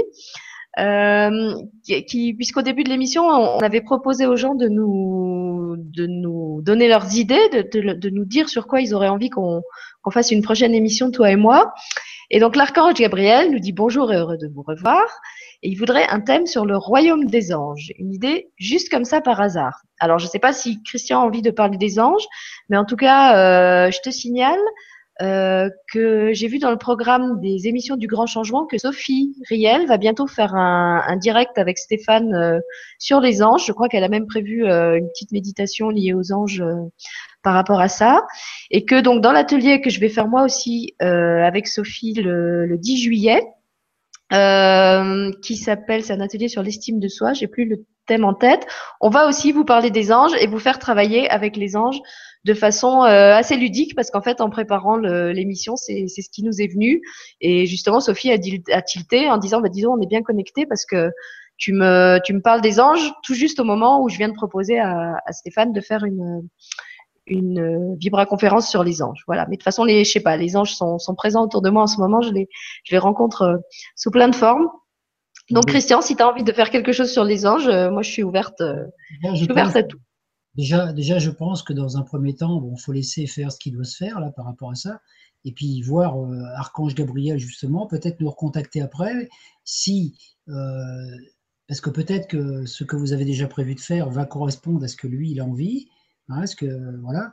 Et puis après, bon, euh, moi je, je, note ça en tout cas parce que s'il y a une information, une histoire par rapport aux anges qui, qui me passent à travers Ouais, pourquoi pas. Hein, voilà, Christian et moi, on va déployer nos antennes. Et bon, moi, en plus, là, je suis en relation avec une personne qui, qui travaille aussi, qui est liée aux anges et aux archanges. Donc, peut-être qu'elle elle aura l'occasion de nous proposer quelque chose euh, sur le sujet. Mais en tout cas, on, garde ton idée, on, on, entend ta, ta demande. Et euh, bah oui, envoie-nous peut-être un, un retour quand tu auras vu l'émission de, de Sophie et tu nous diras si, si ça a répondu à ta demande ou si tu as envie d'encore autre chose euh, sur le sujet sous une autre forme. Oui, parce que c'est pour éviter surtout de, de, faire des cours, des, comment je dire, de faire des. Si on fait tous les mêmes sujets, après, ça des doublons, ouais. C'est pas la peine de faire des doublons. Autant, parce qu'il y a tellement de thèmes dont on peut parler. Hein oui, et puis Christian, il est tellement polyvalent et tellement cultivé que de toute façon, il peut nous faire des choses euh, sur toutes sortes de sujets. Donc, c'est pas le, c'est pas les possibilités qui manqueront. Mais c'est vrai que même si on, on a tous les deux nos, nos, envies et nos intuitions, je trouvais intéressant de vous poser la question et de vous demander, euh, ben vous, téléspectateurs du, du, grand, du grand changement, euh, de quoi est-ce que vous auriez envie qu'on vous parle ensemble euh, toujours sous cette forme euh, compter et raconter, puisque c'est ce qui convient bien euh, à ma chaîne et c'est aussi ce qu'on ce qu'on aime faire Christian et moi, puisqu'en fait des, des, conférences et des vibra-conférences, il en fait déjà ailleurs. Donc on avait vraiment envie de garder cette forme comptée quand, quand on travaillerait tous les deux ensemble. Et euh, ben, je sais pas, est-ce que pour finir, tu veux qu'on leur parle du projet euh, autour des comptes aussi qu'on avait, puisqu'on on parle de ça? Ah, pour oui, oui, on peut. Donc pour l'instant, c'est encore un projet parce que j'ai pas encore rédigé beaucoup de comptes, mais bon, ça va venir. C'est que le but, c'était de créer une sorte de jeu euh, dans lequel euh, les, les, les, personnes qui s'inscrivent auraient la possibilité de, de, choisir au hasard une carte ou un numéro ou quelque chose qui, euh, qui serait en relation avec une question personnelle. Donc, ils auraient une question intérieure. Ils n'auraient pas besoin de poser les questions. Ils choisiront une carte, un petit peu comme on fait quand on tire les cartes de tarot, voilà, au hasard. Et puis, cette carte révélerait un compte. Un compte qui donnerait la réponse. Alors, soit on a une question précise et on peut tirer un compte, soit on n'a pas de question du tout. Parce qu'on peut aussi très bien dire, tiens, après tout, voilà, euh, quel est le compte qui correspond le mieux en ce moment à ce que j'ai à comprendre dans ma vie. Et puis voilà, il y aura un petit conte euh, raconté derrière, euh, avec une petite, euh, une petite morale au bout qui donnera une réponse. Donc ça sera un petit peu comme un jeu de conte, on peut dire, divinatoire, sans aller dans l'événement, mais je me suis aperçu, moi, en pratiquant ça déjà, parce que je le pratiquais en atelier comme ça, en stage, c'est quelque chose qui est très parlant, parce que y a, là, on voit qu'il n'y a pas de hasard. Alors le tout, c'est que bon, il faut se mettre à la rédaction des comptes. Là, euh, j'en ai pas mal en boîte, mais il faut que je les réécrive et puis qu'après on les enregistre. Voilà, l'idée c'était vraiment en fait de vous proposer via le site du Grand Changement. Euh, moi, je connais ça sur le site des éditions du Souffle d'Or, en fait, qui édite plein de livres de, de, spiritualité. Et je sais que sur leur site, il y a une partie qui s'appelle euh, Jeux, jeux et tirage, et où on peut euh, tirer des cartes. Et j'avais dit à Christian, au lieu de, de, tirer des cartes sur le site du Grand Changement, pourquoi on n'enregistrerait pas comme on l'a fait là euh, avec euh, le voyage au cœur de nos origines, dans plein, plein de petits contes euh, beaucoup plus courts que ce qu'on vous a proposé là, que les gens pourraient tirer au sort en se posant une question, un peu, je sais pas, comme une, pause café ou un peu plutôt que d'aller fumer votre clope, et ben voilà, vous viendrez sur le grand changement et vous vous tirerez un compte en, par rapport à une question qui, qui vous qui vous, pas qui vous obsédera, qui vous, que vous aurez à l'esprit ce, ce jour-là. Et on partira du principe que euh, l'esprit étant ce qu'il est, la, morale du conte ou une phrase du conte, enfin je sais pas quoi, la, réponse à votre question vous arrivera à travers le conte et le petit commentaire que, que vous en fera à la fin. Donc on a déjà comme ça sélectionné euh, tout un tas de, contes euh, ou à lui ou à moi ou même des contes de, de, la sagesse des, des, différents pays. Et puis on va essayer de vous les enregistrer dans des, des mini vidéos euh, et donc on a on a discuté de ça avec Stéphane qui m'a dit que c'était pas du tout un problème de ça en rotation euh, sur le site. Et donc vous, vous, aurez simplement à faire un tirage en, vous connectant à la question qui vous habite à ce moment-là, et le site vous sortira euh, le compte qui qui contiendra la réponse euh, à votre question. Donc vous, bah là aussi, vous pouvez réagir et nous dire si ça vous intéresse qu'on qu'on mette ça en place.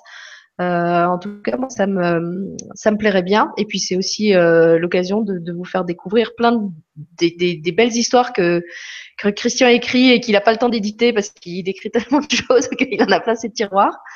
Donc euh, je trouvais que c'était aussi une façon de, faire vivre son travail de cette façon-là. Voilà, bah écoute, je crois qu'on a fait le tour. Tu vois, on a, on a fait à peu près la même la même durée que les autres fois. Je je vois plus d'autres questions. Donc je pense qu'on va. Moi, je vais dire au revoir à tout le monde. Donc je vous donne rendez-vous euh, mercredi prochain avec euh, Marie-Françoise, qui est sophrologue, qui va vous parler de, kinésiologie et de sophrologie et de tout ce que ça, ça, ça a apporté dans sa pratique et dans sa vie, puisque au départ, elle avait une formation d'infirmière. Et puis, euh, je vous retrouve après, donc, le, entre le 6 et le 15 juillet, à travers tous ces vibrateliers qu'on va vous proposer euh, avec les invités de ma chaîne, dont le vibratelier avec Christian qui aura lieu le 15 juillet sur euh, le magicien intérieur. Et puis voilà, je laisse la parole au, magicien de, l'émission pour qu'il la clôture avec sa magie coutumière. Moi, je dirais simplement, vous pouvez compter sur nous parce que nous allons compter sur vous. Dans tous les cas, une chose est sûre, c'est que le compte est bon. bon, bah voilà, rien à ajouter. En tout cas, merci euh, de votre présence, merci d'avoir écouté, euh, d'avoir participé par ces questions, et puis euh, merci à toi Sylvie aussi de, de, de, de participer avec moi à, cette, à cet échange, parce que tu es où? Tu es au Luxembourg, toi? Oui, moi je suis au Luxembourg. Luxembourg, toi, en France, toi, comme ça, ça fait. On fait, ouais, on fait une belle, une belle transversale est-ouest là voilà, au-dessus de la France, voilà. Et puis bon, il y a, peut-être des gens aussi au Québec et puis qui nous regarderont. Ça permet de faire le lien avec euh, tous, ces, tous les gens qui justement comprennent le français, parce que pour l'instant, on ne fait qu'en français. ah bah non, il y a, la, il y a le, grand changement qui vient d'ouvrir euh, en italien aussi. Ah oui. Stéphane a déjà créé la, la, page Facebook et puis je sais qu'ils ont un projet d'en faire un en anglais. Enfin, à mon avis, ça va, ça va prendre de l'ampleur, mais ça devient oui de plus en plus euh, international. Et puis, ben, je, voulais vous rappeler aussi qu'il y a une vibra ce soir. Euh, je sais plus si c'est avec Julien ou avec Stéphane, mais je sais qu'il y en a une ce soir euh, à 20h. Regardez le, le, les programmes de la semaine sur euh, LGCTV, vous verrez ça. Voilà, c'est tout ce que je peux dire. Voilà. Bon, ben, à une prochaine. Donc, la prochaine fois qu'on se reverra, ça sera certainement le, 10 juillet, le 15 juillet. Le 15 juillet, le 15 juillet, mais on vous, on vous rappelle qu'il faut vous inscrire à l'atelier si vous voulez euh, y participer. Euh, je pense que ou Stéphane ou moi, on va vous mettre les mots là dans les, jours qui viennent. Ça, c'est tout frais, ça vient tout juste de sortir de la technique et ça commence à se, à se mettre en place. Voilà. En tout cas, moi, Christian, j'ai eu beaucoup de plaisir à, à partager ce, ça et j'espère qu'on aura l'occasion de, de remettre ça sur un autre thème à vrai dire, peu importe lequel, moi, du moment que, que je fais je suis contente. D'accord. Voilà. Au revoir tout le monde. On vous embrasse. Bonne journée à tous.